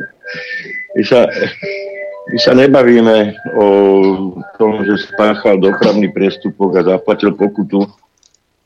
A teraz ako, aj, aj to ho stáva v tej nejakej elektronickej karte vodiča nakoniec. To sa tiež vyhodnocuje pri ďalších a ďalších priestupkoch, že koľkokrát to spáchal. Ten počítač tam má, ten policaj v tom aute a môže si to pozrieť, či to je už nejaký priestupkový recidivista. Čo trepe za blúdy? Jednoducho bol, bol účastníkom jeden z najväčších odhalených, teda musím povedať, korupčných kauz na Slovensku. A to sa nemôže vyviňovať ničím. Takisto sa nemôže vyviňovať ničím, keď e, privatizoval strategické podniky a vidíme ten následok, že máme jednu z najdrahších elektrín v Európe. No tak ako, čo, ako, toto, ako toto chce vysvetliť? A on sem príde, ide zjednocovať, ide vytvárať nejaké modré koalície? Ako ja toto absolútne nechápem, takú tú, túto drzosť. A preto mi z toho vyplýva, že on to nemohol urobiť, pokiaľ je lucidný. Možno, ne, možno už není lucidný, ja neviem.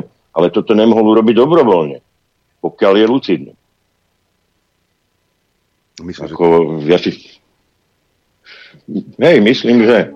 Z- znova naštartovaný agent? Ja, ja neviem, ale ja ako, mne tu inú logiku nedáva, ale ja postupujem podľa svojich logických algoritmov, lebo ja by som to neurobil.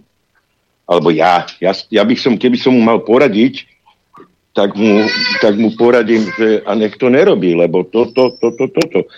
Ale pokiaľ mu radí niekto, niekto v Bruseli, ktorý mu povie, že na, na gorilu sa vykačli, lebo my ťa tam potrebujeme na niečo úplne iné, no tak potom mi to dáva logiku, ale možno je to konspirácia, čo ja hovorím, ja len hľadám logické vysvetlenie.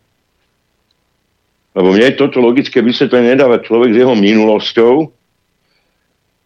s gorilou a s týmto všetkým sa ide vrátiť sem a povie, že to už som politicky zaplatil, že že to není premlčané, môže to byť premlčané právne, ale morálno-eticky to není premlčané ani nikde nebude. To už sa s ním povleče do konca života skrátka. A s tým sa musí jednoducho zmieriť. A ne, ne vrácať sa tu. To není Fénix. No on je. no ne, to není Fénix, to je súb, ktorý povstal z popola, ne Fénix. Keď už to mám prirovnať, hej? Dobre, poďme sa ešte pozrieť na také nové prískumy z nejakej agentúry vyliezli, že smeráci sú na tom teraz ako na vrchole. Že ľudia by ich volili. Počul si o tom niečo? Áno, počul som o tom niečo.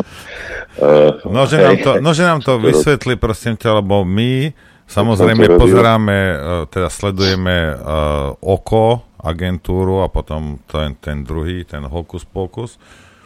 A oni všetci teda tvrdili, že, že tento Jamkár je, je líder a zrazu sme videli, že smer. Tak ako to je? A, a, a, ako k tomu došla táto agentúra? No, že nám povedz. Došla k tomu tak, že zbierala údaje u respondentov a vyhodnotila ich, zrátala je na to program SPSS a novšie verzie. A, a respondenti boli odkiaľ?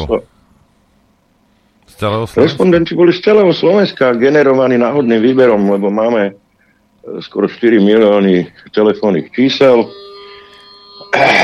Samozrejme, niektoré sú neplatné, lebo tie čísla upiehajú fluktuácii, ale tak dajme tomu, že máme 3 milióny 800 tisíc čísel a medzi tým potom samozrejme sú aj čísla mladých ľudí, nevoličov. No a tam sa spraví jednoducho náhodným výberom. Výber z tej obrovskej databázy telefónnych čísel, kde sa dajú anketárom, anketári na tie čísla volajú, ak sa dovolajú, tak ten rozhovor zapíšu, ja to spracujem a potom do agentúry SITA. A keď tam, aj takto, ja napríklad ako tvrdý konzervatívec vôbec som není nadšený e, vysokým výsledkom progresívneho Slovenska, ktorý som nameral. Už ale musel som ho tam napísať, lebo ten výsledok bol taký. No. Takže je to skrátka tak, že je Fico o pár, per, o pár desatín pred uh, Jamkarom, či ak si ho nazval. Uh, to, je, to sú optické záležitosti viac menej. Uh, ten, tento výsledok nesvedčí o tom, že Fico vyhráva, lebo tam ten rozdiel nebol veľký. Ten výsledok svedčí o tom, že oni sú zhruba narovnako momentálne na tom. Takže určite to není tak, že Fico výrazne zaostáva o 3, 4, o 5% To určite nie. E, realita dnes, e, pokiaľ sa bavíme o februári 2023, je taká, že oni sú zhruba na rovnako. Ako sa to bude vyvíjať, je druhá vec.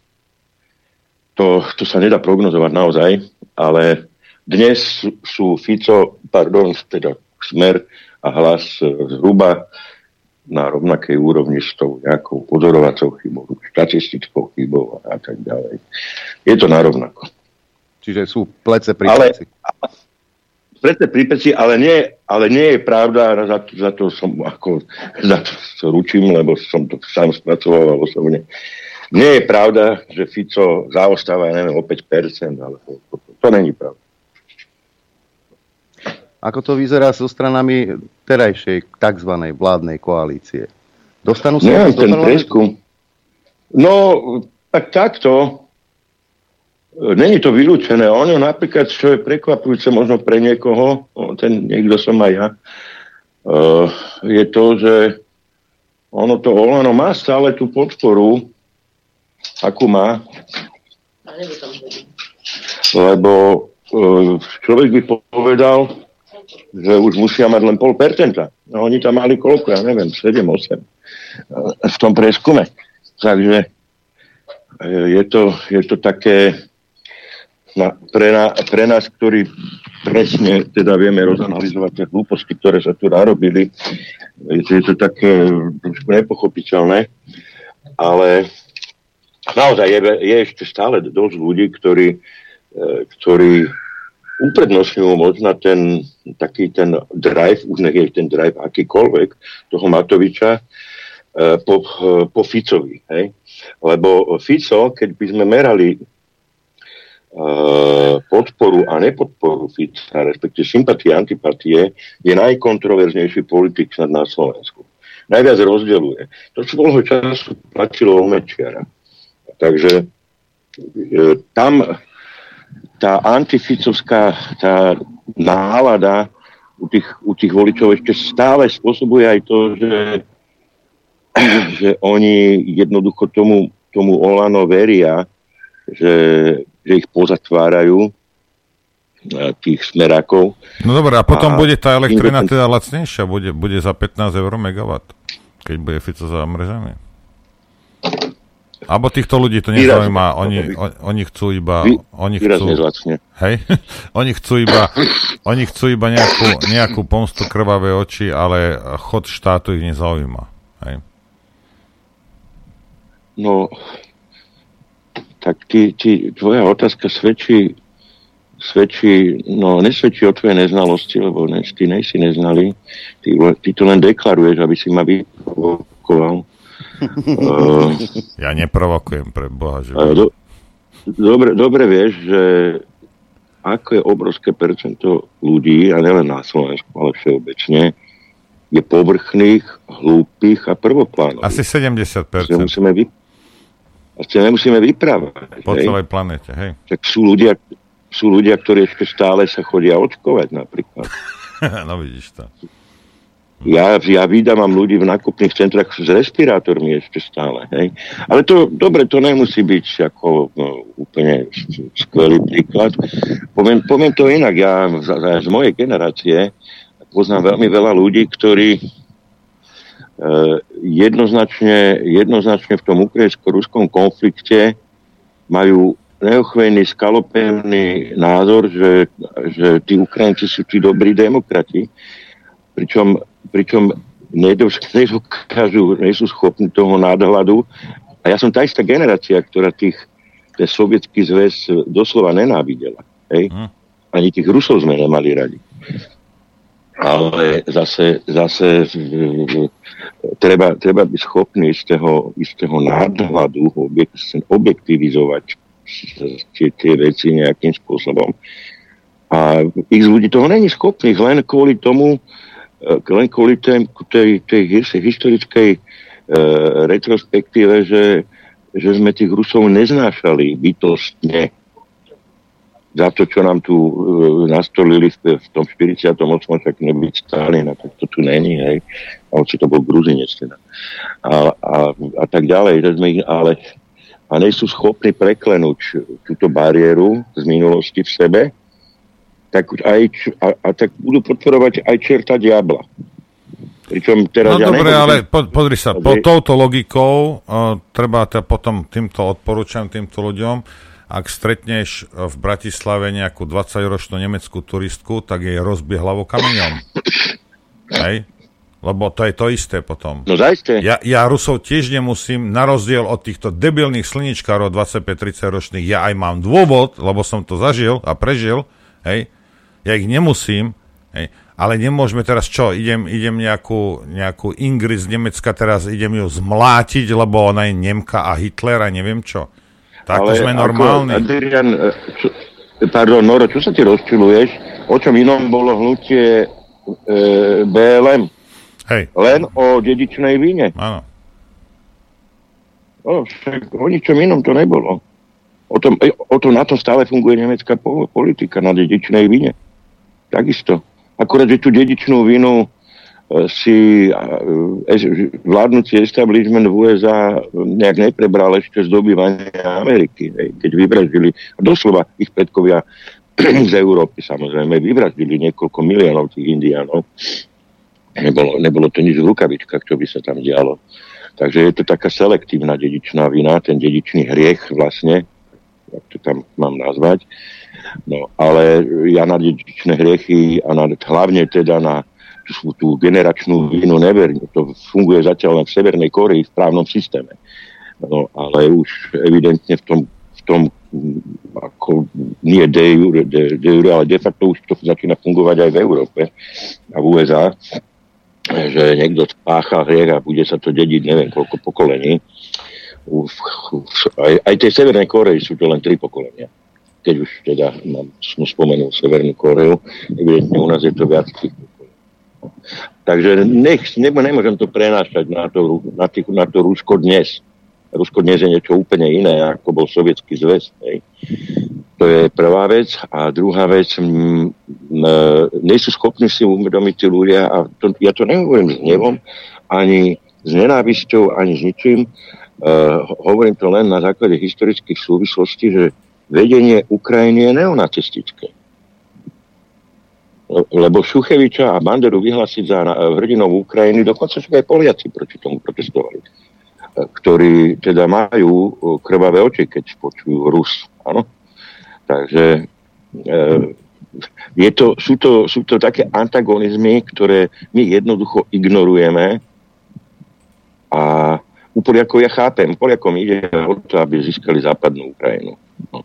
Oni sa tým vlastne ani netaja, len zas sprostí, doslova sprostí žurnalisti nevedia čítať prejavy a vyhlásenia polských politikov, keď, e, myslím, to bol, teraz neviem, či to bol Duda alebo Moraviecký, minulý rok to bolo, keď hovoril tam k nejakým nastúpeným jednotkám armády o spoločnej budúcnosti s Ukrajinou a tak ďalej. A všetci to si vnímali, že to bude taká pekná spolupráca medzi Ukrajinou a Polskom. A e, nevedeli vyčítať medzi riadkami, že on vôbec nehovorí o tom. Že on hovorí o tom, že zaberú, zaberú časť Ukrajiny. Ale keď máme tak sprostých novinárov, doslova sprostých, no tak ako potom, čo čakáme od, od tých e, normálnych ľudí? Nenormálnych, obyčajných. No. Hm. Bežných. Bežných, hej. Bežných ľudí. Bežných, no. No tých bežných, no. Takže neviem, teraz už sme úplne odbočili zase. zase nevadí, vráti, vrátime sa k domácej politike, ale však všetko so všetkým súvisí, Jana, takže úplne v pohode. E, voľby budeme mať 30. septembra, kampaň sa už začala a bude veselá, a bude veselá tak áno. No bude veselá určite, uh, ale ja, ja, ja si dovolím povedať jednu vec. Uh, toto bude tak multipolárna kampaň, že za chvíľu sa v nej strátia. Lebo toto bude doslova každý proti všetkým, uh, aj keď Zurinda, lebo Zurinda sa snaží zjednotiť týchto ľudí v modrej koalícii. Uh, teraz minister životného prostredia Budaj sa ich snaží zjednotiť v nejakej, ja už neviem ani akej koalícii, Uhorej, alebo ja neviem čo. Potom tam vzniká klon Javlinského jablka, Eh, ktorý sa zase bude snažiť niečo zjednocovať a možno sa budú eh, pretekať a byť, to, to môže byť zaujímavá bytka, že kto koho skôr zjednotí. A to sme tu ešte nemali. Takúto predvolebnú kampaň, že kto koho skôr zjednotí. Či skôr zjednotí Zurinda Budaja, alebo Budaj Zurind, lebo oni sú rovnakí politicky, ideologicky, sú úplne rovnakí to, keď Zurinda povie, že on je konzervatívec, ale mierny, ja tomu absolútne nerozumiem. Čo to je byť mierny konzervatívec? To je ako troška tehotný. Troška nepričetný. Hej.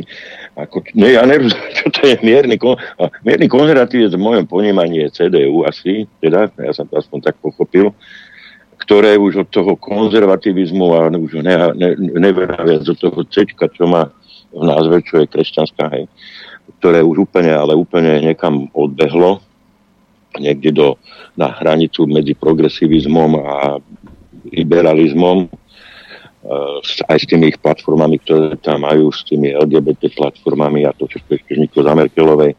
Takže on si asi takéto niečo predstavuje. Že budem sa tváriť, že som konzervatívny, ale budem žrať všetko, celú, celý tento kultúrny marxizmus, ktorý ja si, ja si predstavujem tak mierneho konzervatívca, že to je slnečkár, ktorý chodí do kostola. A tým pádom môže o sebe prehlásiť, že konzervatívny. No to je Heger potom. Hej, hej, no presne tak. Heger je mierny konzervatívec, áno. No ale to som potom, to není mierny konzervatívec, to je to je, to je nechápajúci kresťan. Keď chodí teda do katolického kostola, nechápajúci katolík. Ale to zase by sme museli... To, to, všetko, čo začneme, má tak široké konotácie, že ja nech, fakt nechcem odbiehať, ale museli by sme teraz ísť k Františkovi, pápežovi Františkovi, hej, a zač- začať hovoriť o tom, a začať hovoriť o kardinálovi Burkemu, a o o arcibiskupi Lugánovi a tak ďalej a toto to, to naozaj není téma, ktorá je domácou, domácou témou. Čo, čo sa bojí, že ťa, že ťa vydedia z kostola? Tvojho? Alebo čo sa bojíš? Môžeš o tom nie, rozprávať? Ja. môžeš nie, o tom rozprávať? nie, môžem.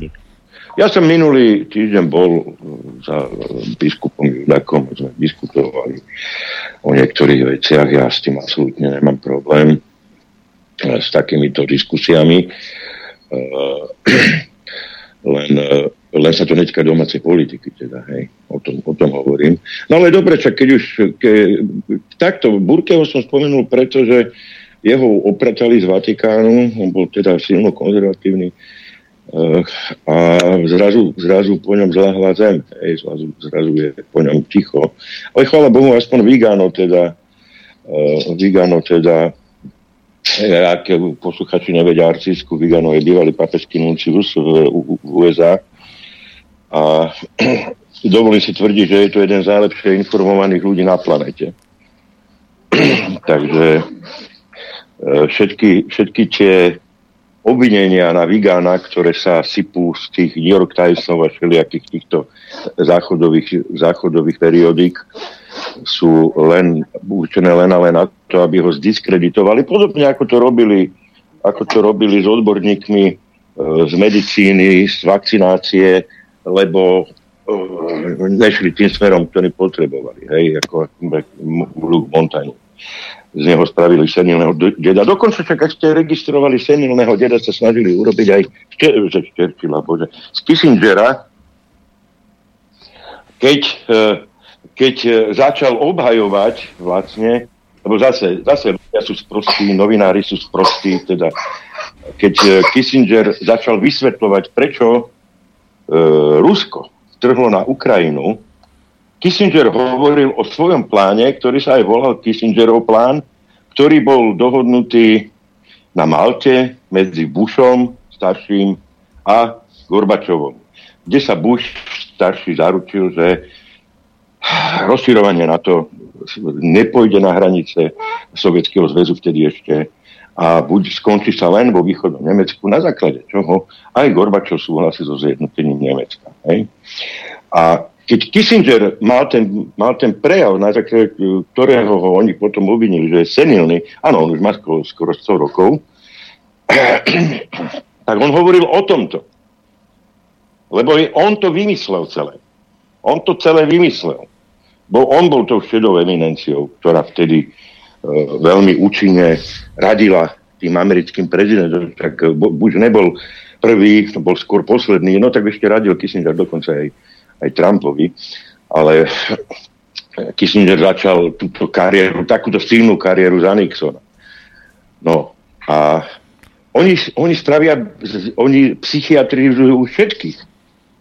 To, to psychiatrizovanie však to robili komunisti. E, Sacharova, oca atomovej bomby ruskej, nie Kurčatov, ale hlavne Sacharov to bol, uh, uh, takisto psychiatrizovali. Lebo nedovolili si ho uh, úplne, úplne ako nejakým spôsobom eliminovať. No tak ho poslali niekde na Sibíri, ja neviem kde, ne, neviem presne v ktorom meste on potom žil.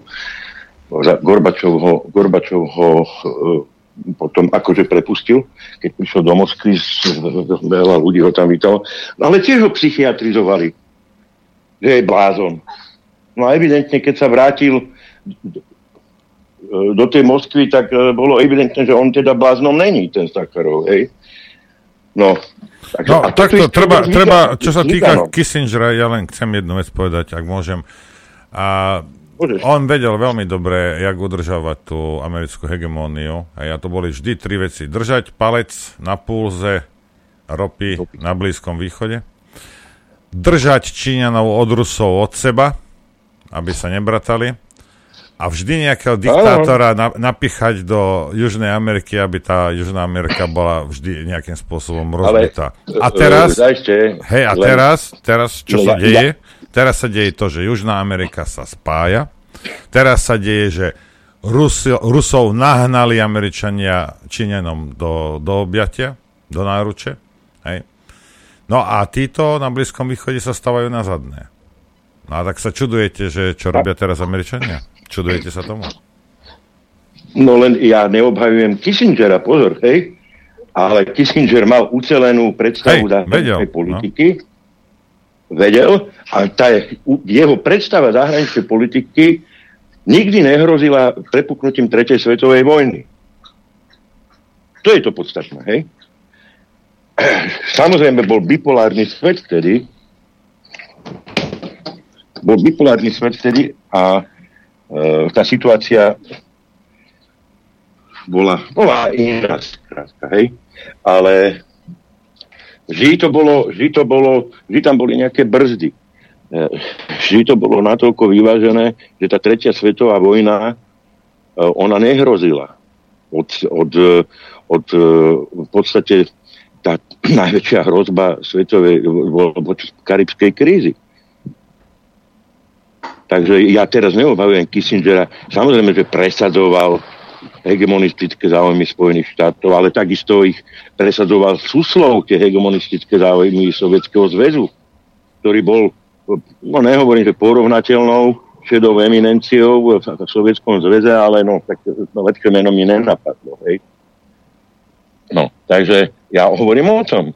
Ale jeden aj druhý boli príčetní, že vedeli, odkiaľ pokiaľ môžu ísť aby tá hrozba tej tretej svetovej vojny nebola hmatateľná. Ale dnes sme svedkami toho, že tá hrozba tretej svetovej vojny je hmatateľná a o tom aj ten Kissinger nevystúpil len tak pre nič za nič. Takmer storočný e, politik na dôchodku nevystúpil len tak, že si zmyslí, ja idem niečo povedať svetu. No ono to tak nefunguje to, že Kissinger vystúpil, za tým je veľmi veľa, za tým sú stovky, možno tisíce ľudí, prečo on vystúpil v tom čase, kedy vystúpil. Že to nie je A... náhoda. Ideme si zafidlikať. No to nie je náhoda. Ako... Ako? Ideme si zafidlikať. On chce, chce, chce ísť. Ja... Chcete vedieť pravdu? My tiež. My tiež. Počúvajte Rádio Infovojna. Chceme vedieť pravdu. Však. Dobrý deň, prajem a ja všetkých. Dobrý deň, ja sa snažím dotelefonovať Janovi. Zvoní, zvoní a nešt. Ale asi bude musieť normálne na linku zavolať, lebo občas toto zariadenie, táto aplikácia blbne. Ale teraz sa už podarilo spojenie. Však zdravíme ťa. Áno. Zdravíme ťa. Zo štúdií Špiucha no, 54. Dobrý deň ešte raz. No, takto. A... No, no, Áno. Nikotín si si doplnil? To je čo? Ja neviem, o čom rozprávaš. Prosím ťa. Ja, by... ja či si si bol dať lipový, lipový čaj si si bol zaviať. Jasné. Dobre. Jazminový som si dal, áno.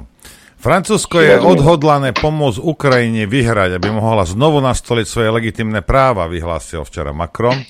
O pokračujúcej podpore pre Ukrajinu Zelenského uistil aj nemecký kancelár Scholz. Uviedol, že Nemecko a ďalšie krajiny západu Kievu pomáhajú finančne, vojenské aj humanitárne, pričom to budú robiť tak dlho, ako bude potrebné. Čo to znamená pre Európu, že ide schudobneť Európa? Pre Európu to znamená len toľko, že e, je to stále proxy vojna USA voči, proti Rusku len na čo by, na čo by bojovali Američania, lebo ja, oni ani nemajú už peniaze, Američania, na to, lebo uh, jeden uh, výcvik a údržba v úvodzovkách jedného amerického vojaka ich pomaly stojí 140 tisíc dolarov za rok. Takže oni už tých peňazí na to nemajú moc. Navyše kongre, kongres teda s reprezentantov je pod republikánov, ktorým tie financie tam Eh, do veľkej miery filtrujú. A tieto prostosti, ktoré vypráva aj Macron, aj, aj títo ostatní eh, Scholz, eh, to sú sprostosti, oni, oni dobre vedia, že Ukrajina tú vojnu vyhrať nemôže. Ak hovoria o tom, že Ukrajina vojnu vyhrá, tak stav, ktorý bude, keď sa tá vojna skončí, oni nazvú, že Ukrajina vyhrala. Hej? Čo neznamená, že ale Ukrajina tú vojnu vyhrala. To bude, to bude len eufemistický opis e, toho momentálneho stavu, či už to bude primerie, alebo alebo ukončenie bojov definitívne. Ťažko ho takto, pokiaľ Rusi nevyhlásia vojnu Ukrajine, tak sa to ťažko aj definuje, že čo vlastne bude, čo, ako nazvať koniec toho. Lebo Rusi povedia, že sme špeciálnu operáciu ukončili, ak, ak nevyhlásia vojnu. No, takže tam to, to je takisto aj trošku zmetok v tých pojmoch, ale čo je podstatné, je to, ako si to kto pomenuje. Keď Putin povie, to, čo sme potrebovali dosiahnuť, sme dosiahli, a špeciálna operácia skončila, tak to bude zo strany Putina. Takisto legitimné vyhlásenie, keď tú istú situáciu pomenuje Macron, že Ukrajina vyhrala. Hej? Lebo e, ide o to, ako si oni zadefinujú, čo bude vlastne víťazstvo Ukrajiny. No ak si zadefinujú, že víťazstvo Ukrajiny je návrat východnej Ukrajiny a Krymu, tak Ukrajina tú vojnu nikdy nevyhrá. Nikdy. Ale ak to bude to, že Rusi nedobijú Kiev, o čo sa momentálne teda ani nesnažia, a čo ani nebolo v podstate nikdy cieľom špeciálnej operácie, ale teraz si uvedom, že Rusi tam poslali 150 tisícovú armádu na, do krajiny e, veľkosťou e, Francúzska a aj počtom obyvateľov. Takže to len idiot tu môže vyprávať, že Rusi boli neúspešní, lebo, lebo nedobili Kiev. No tak ako na to nestačí 150 tisíc armáda. To vie každý. Takže to je otázka slov, ale ak nie si niekto myslí, že Ukrajina vyhra vojnu tak, že získa naspäť Krym a tie východné nové republiky, tak potom na, naozaj je, je to blázon. A toto znamená tretiu svetovú vojnu. Hej ale nepredpokladám, že ani Macron je taký blázon a štobožný šolc. Takže to, že Ukrajina vyhrá vojnu v ich slovníku môže znamenať úplne, ale úplne niečo iné, ako to, čo pod tým pochopí bežný poslúchač. O, obyčajný človek, ak chceš teda, hej, no, Adrian. No. ale je to, zby- bežný človek, ale je to zbytočná, zbytočná, to je skôr propaganda, neviem ani smerom kam, ani smerom ku komu, takéto zbytočné silacké vyhlásenia, lebo uh, aj generál, teda plukovník McGregor vo službe, som povedal to video, ako všetci títo, títo vysokí dôstojníci armád NATO tvrdia, že to je absolútny blúd. Ráta s tým, že Rusi prehrajú. Jadrové veľmoci vojny neprehrávajú a nedávajte mi prosím vás hlavne poslucháči, aj vy dvaja, na príklady Vietnamu a Afganistanu a, a ja neviem čoho. To nebol stred dvoch blokov tam. To nebol stred NATO a teda vtedy Varšavskej zmluvy, a, alebo dnes stred NATO a jadrové veľmoci Ruska. To boli lokálne konflikty. Samozrejme, tí Američania vtedy, keby chceli, tak ten Vietnam tú vojnu vyhrajú, keby tam hodili tie jadrové zbranie. No, tak ako ja len veľa, veľa vo verejnosti hlavne je veľa takýchto stratégov a takýchto mudrlantov, ktorí... Na ono je rozdiel viesť vojnu na druhej strane uh, Tichého oceána a vojnu zo svojho územia. To sú dve rozdielne veci, to by mali vedieť ľudia. No a to je, to je ďalšia vec, ale aj, aj Rusi, aj Američania, keby v tom uh, Vietname alebo Afganistane chceli vyhrať, teda nie Rusi, ale Sovietský zväz, no tak oni to vyhrajú, len použijú jadrovú zbráň. Hej? No, a o to asi nešlo ani jedným, ani druhým. Takže to sú také hlúpe, násprostasté príklady, ktoré tu lietajú vo vzduchu. Hovorím to preventívne, keď, aby, aby vám netelefonoval teraz niekto, kto tieto príklady bude uvádzať. A hlavne to hovorím e, preto, lebo vzniká potom vo verejnosti, aspoň v časti verejnosti, také, také, také suicidálne nadšenie, že čo tých Rusov my môžeme poraziť. Hej. Možno s tými elektrickými kolobežkami pôjde, na, pôjde dostane povolávací rozkaz a preboha, ako uvedome si, kto by tých Rusov mal poraziť. Briti samotní priznali, že toho nie sú schopní. Britská armáda sa ne, nedá porovnávať s armádou, ktorú mala Margaret Thatcherová, keď išla na Falklandy, mm. alebo teda na Malviny. Keď, my, my to voláme Malvíny. My to voláme Malvíny. No, tak, dobre. dobre. No, takže sa budeme tu dohadovať o tom, či Falklandy alebo Malviny. Dobre, tak si som pro argentínsky alebo pro britský. No, e, tá armáda je dnes o mnoho horšom stave. O mnoho horšom stave. Je podvyživená, je poddimenzovaná, lebo potom došlo obdobie po páde železnej opony, kedy v podstate na to nemalo verejného nepriateľa. Nebol dôvod, hej, totiž nebol dôvod na existenciu NATO. Ako na čo je dnes Severoatlantická aliancia? Na čo je dnes je Severoatlantická aliancia? Však to e, Trump hovoril ešte predtým, než bol zvolený za prezidenta, že on plánuje vystúpiť z NATO, lebo NATO stratilo opodstatnenie. Hej. Aj Macron no, povedal, že to... NATO je moc gobo mŕtve. Áno, áno, áno. Hej, hej, hej, hej, hej. NATO, NATO dnes nemá ako tak, dnes hrozí, ja som tak, asi to preháňajú tí Turci, ale, ale ten, e, e, teda ne takto, preháňajú v tom, že hovoria, že hrozí konflikt ozbrojený medzi USA a Tureckom. A to sú dve členské krajiny NATO. Už sme tu ano. vojnu medzi dvoma členskými krajinami, krajinami NATO mali. To bolo Grécko. Hej? A Turecko teda samozrejme.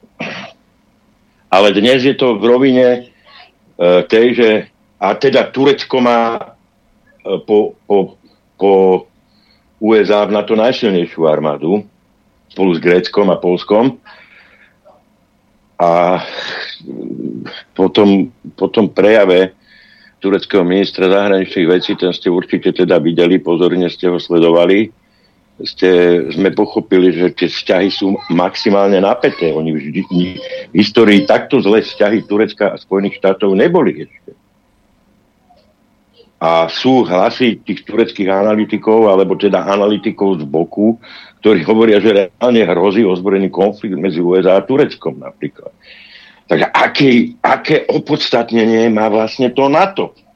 Teraz kto, ko, hypoteticky si predstavme, že k takému konfliktu príde, Hypoteticky hovorím. Hej.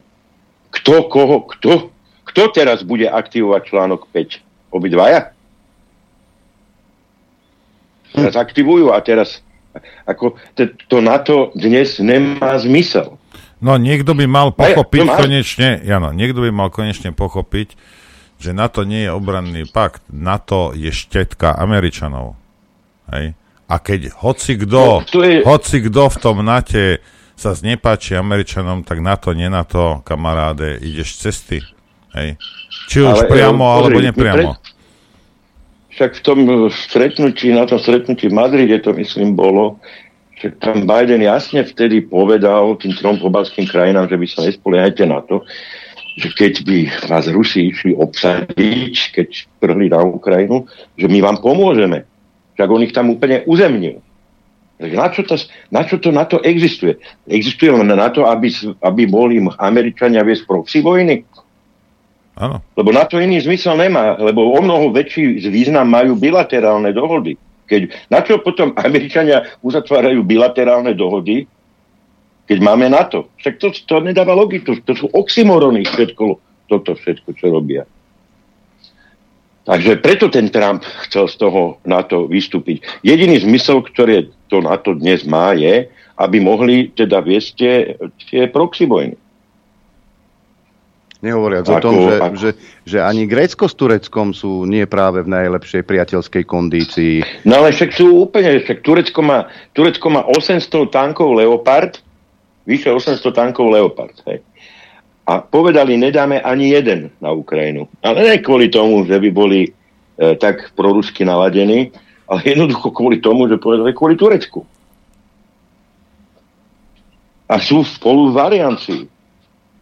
Áno, Gréci vyhlásili, že jednoducho oni si tie tanky nechajú, lebo si chcú brániť svoje územie. A je to práve kvôli konfliktu s Tureckom. No dobre, ale teraz sa zamyslím... Konflikt je dlhodobý, on je zmrazený, ale je dlhodobý. Áno, ale teraz sa zamyslím nad tým, že celá Európa tam poposiela všetko, čo majú, jak my. Hej? A... No, to je taká krávina. No, Rozumieš, ale, ale keby, hej, keď, keď o tom tak veľmi rozprávajú, hej, veď naša armáda nemá nič, česká armáda nemá nič, Nemci sú okupovaná krajina. Ako, o, čom, o čom tu točíme? Vieš? Dneska máme 14 tankov, 14 tankov máme. Uh, teraz si predstav, že tam budú Leopard 1, Leopard 2, Abrams, tie, tie britské ťažké tanky, neviem, jak sa volajú, tie... Challenger. Challenger, Challenger, hej, Challenger, presne.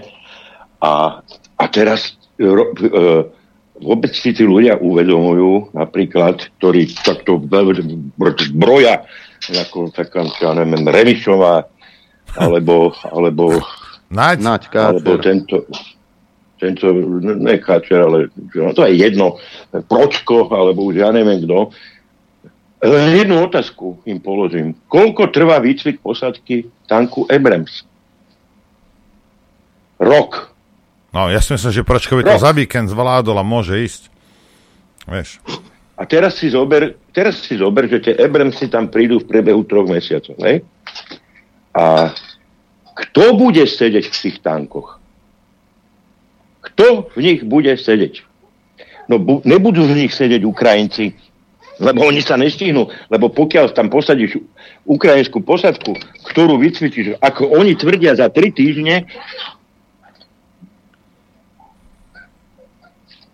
a za 3 týždne vycvičia posadku uh, Leopardu a za 6 týždňov o posadku Abramson, tak to, je, to sú blúdy. Takisto, ja, no, ale takisto sú blúdy, lebo včera žiadal lietadla, stíhačky, dokonca mu ich slúbili, ale výcvik stíhacieho pilota netrvá 3 týždne, ako si niektorí uh, tí latečkoví bojovníci myslia. To sú roky, roky, stovky nalietaných hodín. Tak no na čo sa tu pripravujeme? Predela. Toto je toto je prvá svetová vojna a potrava pre, pre ruské diela, ktoré, keď to takto chcú tam poslať.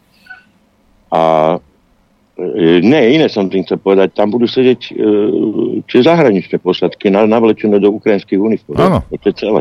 No, jasne. Lebo nech, a koľko je životnosť tanku? 3 minúty. Najdlhšie, no, vraj. najdlhšie, no. najdlhšie 30 minút má životnosť v boji pešiak ale tank má zhruba 3 minúty.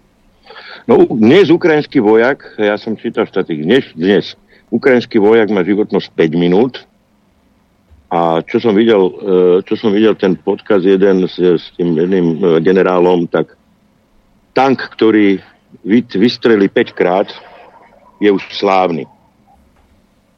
Takže teraz si zober 300 tankov tam pošlu, 300 krát 5 striel je koľko? A Rusi majú, Rusi majú pripravených vyše 10 tisíc tankov. Tak hm. ako, ako, ako čo, čo, o čo tam vlastne ide?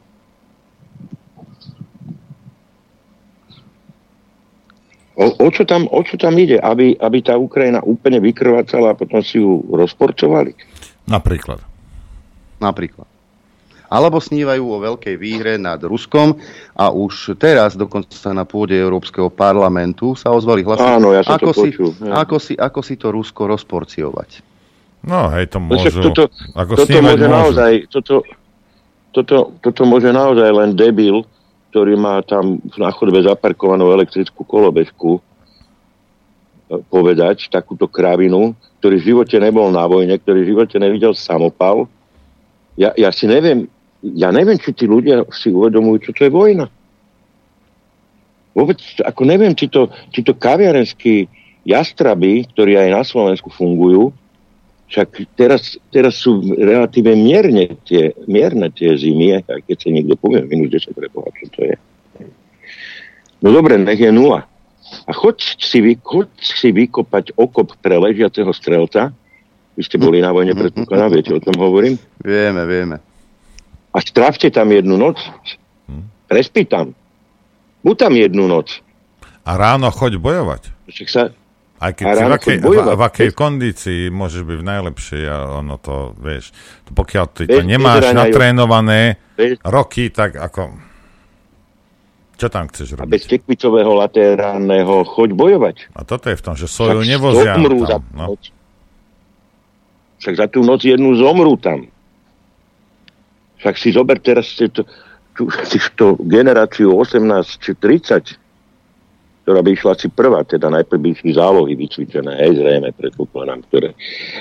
Ja, ako, ja, vie si niekto predstaviť týchto ľudí ísť na, na, aspoň na základný výcvik? Však treba si aj uvedomiť, čo máme k dispozícii, akú kvalitu máme k dispozícii. To je, to je, a, a, oni budú, a oni budú z kaviarne bojovať klávesnicou. No však nech, teda, nech teda ide do tej armády. To není, to není demokracia, čo oni si myslia, že, že ja mám pravdu a bude platiť moja pravda. No ten slobodník alebo desiatník mu tú pravdu ukáže veľmi rýchlo, keď ho bude cvičiť. To není o tom, že o pravde sa nediskutuje. Že keď je zima, sa nebojuje. To je moja pravda. No tomu veľmi rýchlo tam niek- niekto dokáže, že čo je pravda. Však to sú idioti. Oni si myslia, že armáda, armáda funguje tak, ako ich tretí sektor. Že sa traja medzi sebou dohodnú a toto budeme presadzovať a to presadíme. No, traja vojaci sa dohodnete na izbe, toto budem presadzovať a to presadíte. No a príde tam, príde tam e, podostojník s jednou frčkou a, a budú, budú celú noc behať okolo kazárny. Ja neviem, títo ľudia absolútne nemajú ani štipku. Oni nemôžu mať empatiu, lebo oni nemajú predstavu o tom, čo je armáda a čo je výcvik v armáde. Oni v živote nedržali ruke samopal. Ne, nedržali, ja, ja, som to nešiel, ja som strelal do samopalu z gulometu, z pištole, z bojového vozidla prechody, ako, ako ja, ja, hlavne ja viem, o čom to je, lebo ja som ten výcvik absolvoval. A to som ešte nebojoval, to bol len výcvik. Boli nočné pochody, nočné, a to podotýkam, bolo, bolo na jar, už neboli zimy a nebola to sranda prenocovať niekde v lese len tak. Vieš, na, mal takú prúpovidku mal náš uh, veliteľ praporu, že dobrý vojak bojuje, keď je špinavý, hladný a dobre nasratý. No. A to si neviem predstaviť pri týchto latečkových bojovníkoch ako v blate, kde si ležia. No ale vidíš, Krupa ti povie, že ty máš ísť brániť Slovensko na Ony, na, na Donbass, vieš.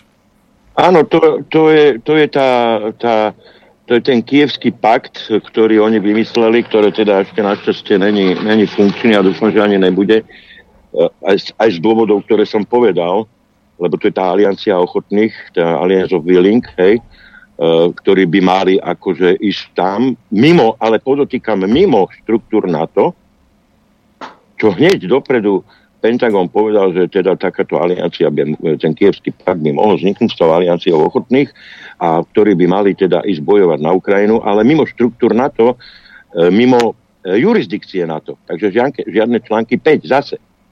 Zase sme pri tom. Ako, ako, môže, ako môže byť e, koalícia ochotných krajín zo Severoatlantickej aliancie ísť mimo Severoatlantickej aliancie? To nedáva zmysel. No lebo by išli poprvé na Ukrajinu, po druhé, ak by Rusi e, e, urobili nejaký odvetný úder voči krajinám, ktoré tam pošlú vojakov, tak e, to, je, to je to mimo, mimo jurisdikcie na to, že v tomto prípade, keďže oni tam išli prví ako, ako alicia ochotných, v tomto prípade sa ten článok 5 nevzťahuje. No evidentne si tí Američania umývajú ruky už preventívne dopredu nad všetkým, lebo oni sa tej vojny s Ruskom boja. Lebo oni dobre vedia, oni, do, oni nevedia nájsť tie ruské ponorky teraz, lebo tie ruské ponorky s tými balistickými e, raketami niekde sú, oni nevedia kde. Pobreží, a, pri, pri New Yorku, kde si. A, no niekde sú, ale nevedia kde, nevedia ich nájsť, ako to je fakt. Oni nevedia, kde tie ponorky sú.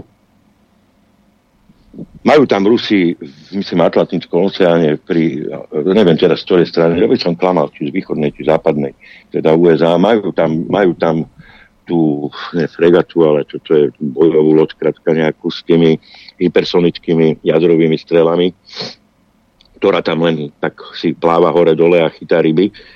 No, ako, ako je to stýčený prst. Ale to je, to je jedna bojová loď. Hej. Ale on, tie, o tých ponorkách nemajú predstavu, kde sú tie ponorky. A vieme dobre, že Rusi vsadili, keďže nemali peniaze, dosť peniazy na lietadlové lode Sovietský zväz, tak oni sadili na ponorky. A to ponorkové lodstvo oni majú dobre, hej? Tak ako... Ja by som navrhoval všetkým týmto jastrapom, najmä slovenským, ako je Nať, ak chcete... Bo- ak chcete... Niečo sa deje. Ja by som navrhol týmto bojovníkom ukrajinským, a, teda, ktorí sú za to... Prepačte, počujeme? Hey, vypadlo mi, lebo niekto, orange, niek, niekto ti volal. Orange ja, mal mi volala. Uh, ja by som navrhoval Jarovi Naďovi, keď teda chce ísť tak bojovať za demokraciu a pomáhať Ukrajincom, nech vytvorí dobrovoľnícky zbor. A ja som zvedavý, koľko tých dobrovoľníkov sa mu prihlási. Veď práve. A ja by som navrhoval vám dvom, že ideme si zahrať. A potom sa bude volať ku mne však, Adrianko. Áno, áno. Dobre. Chcete vedieť pravdu? My tiež. My tiež. Počúvajte Rádio Infovojna. Dobrý deň, prajem. Pozor, zmena. Telefón číslo do štúdia 54 0908 936 277. Presne tak. Dobre. Dobrý Dobre deň. som povedal. 0908 936 277. A už aj zvoní, zvoní, zvoní. Uh. Áno, aj, aj Janko je na linke, takže môžeme začať túto. Dobrý deň, nech sa páči. Zdravičko chlapci, zachrypnutá Bratislava zdraví, takisto zdravím vášho hosta pána Baráneka. A ja by som sa chcel zúčastniť také jednej otázky na domácom fronte. Klub občianských aktivistov si len predstaviť, že by vzniklo s pani Vašákovou, Študiakom, Arabínom, Drgoncom, Huliakom. Neviem, či pán Baranek bude kandidovať, ale zatiaľ ho berem ako občianského aktivistu. A otázka je, či by sa tento klub vedel začať zaoberať myšlienkou, e, čo sme tu spomínali, e, referendum o referende tým, že by sa znižilo kvórum.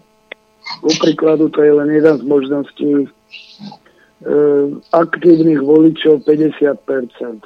Alebo prípadne nulové kvórum. Lebo toto je podľa mňa pre občanov najdôležitejšia vec. Keby bola, tak prišli na, keby bola, tak prišli na referendum.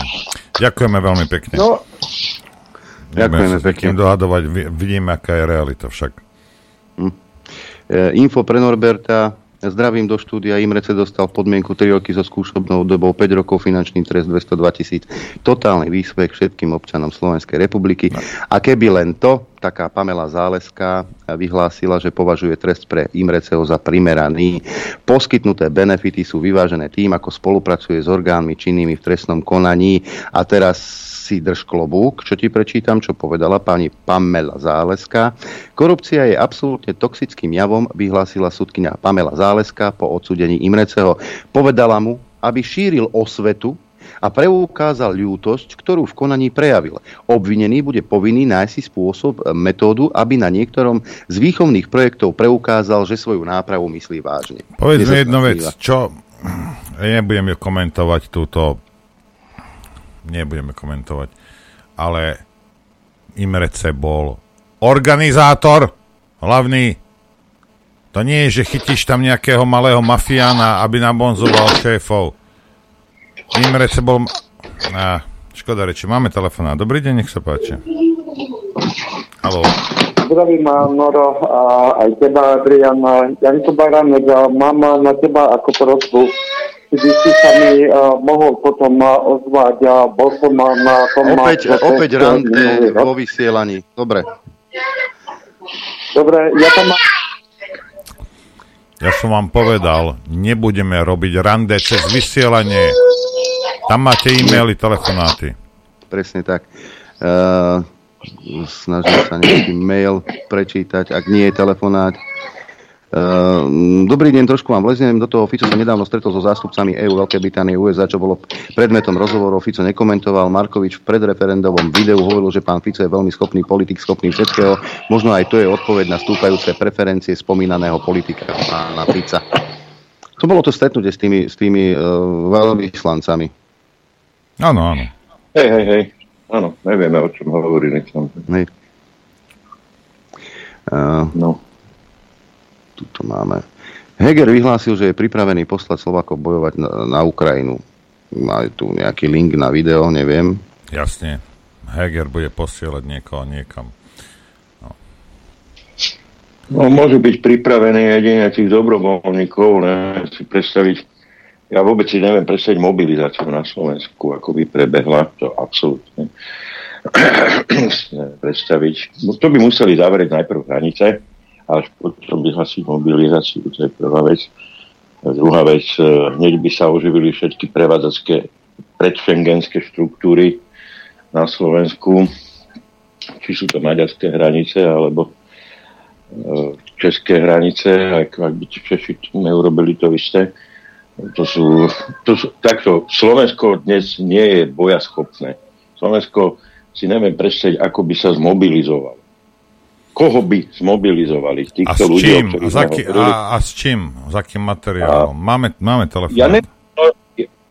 Hm. Dobrý deň, nech sa páči. Pozdravujem, Matúš Prešov pri telefóne. Um, ja som v podstate nový, nový, nejaký dvojročný, trojročný poslucháč Infovojny Dostal som sa k vám cez pána Baranka, ktorý som videl, keď korona začala, a rozhovor na TA3, ktorý som odmetal dať rúško a jednoducho vtedy som nejak, nejak som začal cítiť, že, že e, to, čo proste počúval som, pozeral som, nejak sa mi nepačilo. A na základe tohto videa som nejak začal sledovať iné veci, kanály. A prišiel som až k vojne a v podstate počúvam dodnes, podporujem, som veľký fanúšik. Takže... Uh, Ďakujeme. Toto je akože... No a včera som bol vlastne v Prešove na tom pochode mieru. Uh, bolo tam môj odhad do tisíc ľudí, viac nie. Pekne, aj tak. Uh, um, áno, ale je to málo, samozrejme. Boli tam všetko ľudia, ja mám 38, 39 tohto roku, boli tam ľudia vo veku 60, takže vo veku mojich rodičov uh, drvivá väčšina ľudí, veľmi, mlado, ma, veľmi málo mladých ľudí uh, sú neprebudení, spia, nechápu. Uh, takže ja som bol sklamaný. To nie je pravda. Mladí ľudia, mladí ľudia chcú bojovať, tak preto nechcú pochodovať za mier a oni chcú ísť bojovať na Ukrajinu, tak môžu ísť? Áno, áno, Hej? áno, super. Áno, nech sa páči, tu nemôžu chlapci ísť, nabehnúť a není problém. Uh, takže vlastne, čo sa toho týka, toho pochodu za mier v Prešove, boli tam ako dobré veci povedané, všetko super, len tak ako vždy, keď príjem na takú účasť, tak som tak viac menej tak trošku sklamaný, ale potom prídu také dobré veci, kedy kto si povie, ja si poviem, že není to márne. Bol som aj vlastne v Košiciach na tom proteste, ktorý organizoval pán Baranek. Tam som bol, tiež prišiel, tiež som bol taký, že kde sú tí ľudia? Nebolo tam akože málo ľudí, ale... Miznete nám, skúste do mikrofónu hovoriť. Počujete ma lepšie? Nie. A to skôr, skôr kvalita signálu asi. A nevadí, opýtam sa, opýtam sa tuto Janka. Slovensko na prvom mieste 25. februára. Ako to vyzerá? No, vyzerá to tak, že ten e, protest z takých technicko-politických e, dôvodov je veľmi otázny. Ja to ešte upresním. Ja, a, ja, ja som sa tešil, to je na víťazného februára. Áno, áno, áno, tá symbolika je nenahraditeľná, hej, to Ja som sa tešil, a, ale... aj mávatka mám, všetko mám. Máš? Ano? Mám, ano. jasne mám. Ja som našiel tiež u našich, keď sme stiahovali byt zo Šandorovej v Bratislave, tak som tiež našiel taký veľký veľký transparent Bratislava víta Gagarina, tak som myslel, že sa bude dať použiť. No ale bohužiaľ Gratulujem. No, takže... Uh, takže čo, presne, prekladáte to a na kedy? Presne to oznámim uh, v priebehu dvoch dní. Dneska je piatok. Dneska je štvrtok. Je, štvrtok. štvrtok. No, piatok. Piatok, sobota nahrám video a zverejním, ako to bude presne. Ale hovorím, sú vážne technicko-politické dôvody. O, to znie zaujímavo, politické. Máme telefón. Dobrý deň, nech sa páči. Pozdravujem, Noro, Braňu Ružomberok. Uh, chcem sa spýtať pána Chomelára, tiež pozdravujem. A kedy si myslíte rýchle ukončenie ja, tejto moment, operácie? Moment, moment, moment, lebo Braňo, ja mám dve verzie. Bráňo, stop. Buď... My tu, my tu, Bráňo, stop. My tu Chmelára nemáme. Ale zavolám, ja, no, zavolám Baránka, hej, sorry, sorry, sorry, sorry, ale pána Baránka a E, ja poznám dve verzie, vidím. Buď Čína otvorí Tajvan, druhý front, alebo Erdogan by sa pridal na stranu Ruska, lebo je Putinovi ešte dlžný, vtedy, keď ho zachránil, keď mal byť prevrat, tak mu poslal tam 15 a dve helikoptere, ktoré ho odviezli vtedy do Grécka. Vtedy mu zachránili aj jeho rodine život. Takže Erdogan je, ešte musí niečo vracať Putinovi, či, či by sa nepridal na jeho stranu, alebo Čína. Buď Turecko, alebo Čína aj po, po konflikte na Ukrajine. Čo si vymyslíte? Ďakujem. Dlhodobo tvrdím, že najväčšie nebezpečenstvo konfliktu je na Tajvane, lebo to je, tam je na rozdiel od Ukrajiny, Tajvan má tie dohody aj z USA, aj s Austráliou, aj s Novým Zélandom, aj s Japonskom. V prípade, že bude napadnutý, tak sa ako keby v tých dohodách a ten článok 5 aktivoval, ktorý platí v NATO, ale tie pakty sa inak volajú a tam už e, bude ťažšie vyklúčkovať Spojeným štátom z priamej angažovanosti sa pri obrane Tajvanu. Tam sa predpokladá priama vojenská účasť Spojených štátov. Samozrejme, lebo tieto pakty boli e, uzatvárané, keď Čína bola slabá, keď mala slabú armádu, keď e, vyrábala MiG-21 v licencii, ktoré v podstate boli lietajúcimi rakvami, tá, tá čínska verzia tých migov. A vtedy bolo ľah, veľmi ľahké a dosť odstra, odstrašujúce pre vtedajšiu Čínu e, takýto pak uzatvoriť. No ale situácia sa zmenila. Dnes má Čína silnú armádu, sofistikovanú armádu, má vlastné stíhačky, Dobre, môžeme sa teraz baviť o tom, do, do, do akej miery sú tie, tie ich lietadla kópiami stiaček SU, a, ale už, sú tam, už je tam čínska elektronika, už, sú, už je tam čínsky vývoj, e, tá armáda je ale úplne niečo iné, ako bola armáda, ja neviem, napríklad za Teng Xiaopinga, hej. Takže e, oni sa chytili do vlastnej pasce, tieto krajiny keď takéto dohody s e, Tajvanom uzatvorili. Lebo e, vtedy, opakujem, vtedy to bolo veľmi lacné hrdinstvo, lebo tá Čína bola slabá vojenská. No, ale skrátka tie dohody platia a ak by Čína e, zautočila nejakým spôsobom, či už letecký, alebo, alebo by sa vylodili na Tajvane, oni ich musia aj podľa týchto dohod brániť ako by sa z toho Američania vyvliekli, e, verím to takto, ja som silno presvedčený o tom, že by sa snažili z toho nejakým spôsobom uh, vyvliecť, ale na druhej strane mi proti tomuto argumentu uh, stojí veľmi silný argument, aj keď dnes už není hovorkyňou uh, uh, návšteva Nancy Pelosi na Tajvane, čo bola absolútna provokácia voči Číne. Máme to Tam je jadro obrovské obrovského konfliktu. Mm. Máme telefón. Dobrý deň, nech sa páči. Pozdravujem, Matúš Prešov znova. Podaral sa mi znova do... Ešte som mal jednu otázočku. Um, počujete ma lepšie teraz? Signál je lepší? Áno, teraz počuť, ano. jasne. Dobre, výborne. Ešte vlastne jednu otázku som mal, ja som sa snažil aj do, keď bol pán Huliak v, v relácii.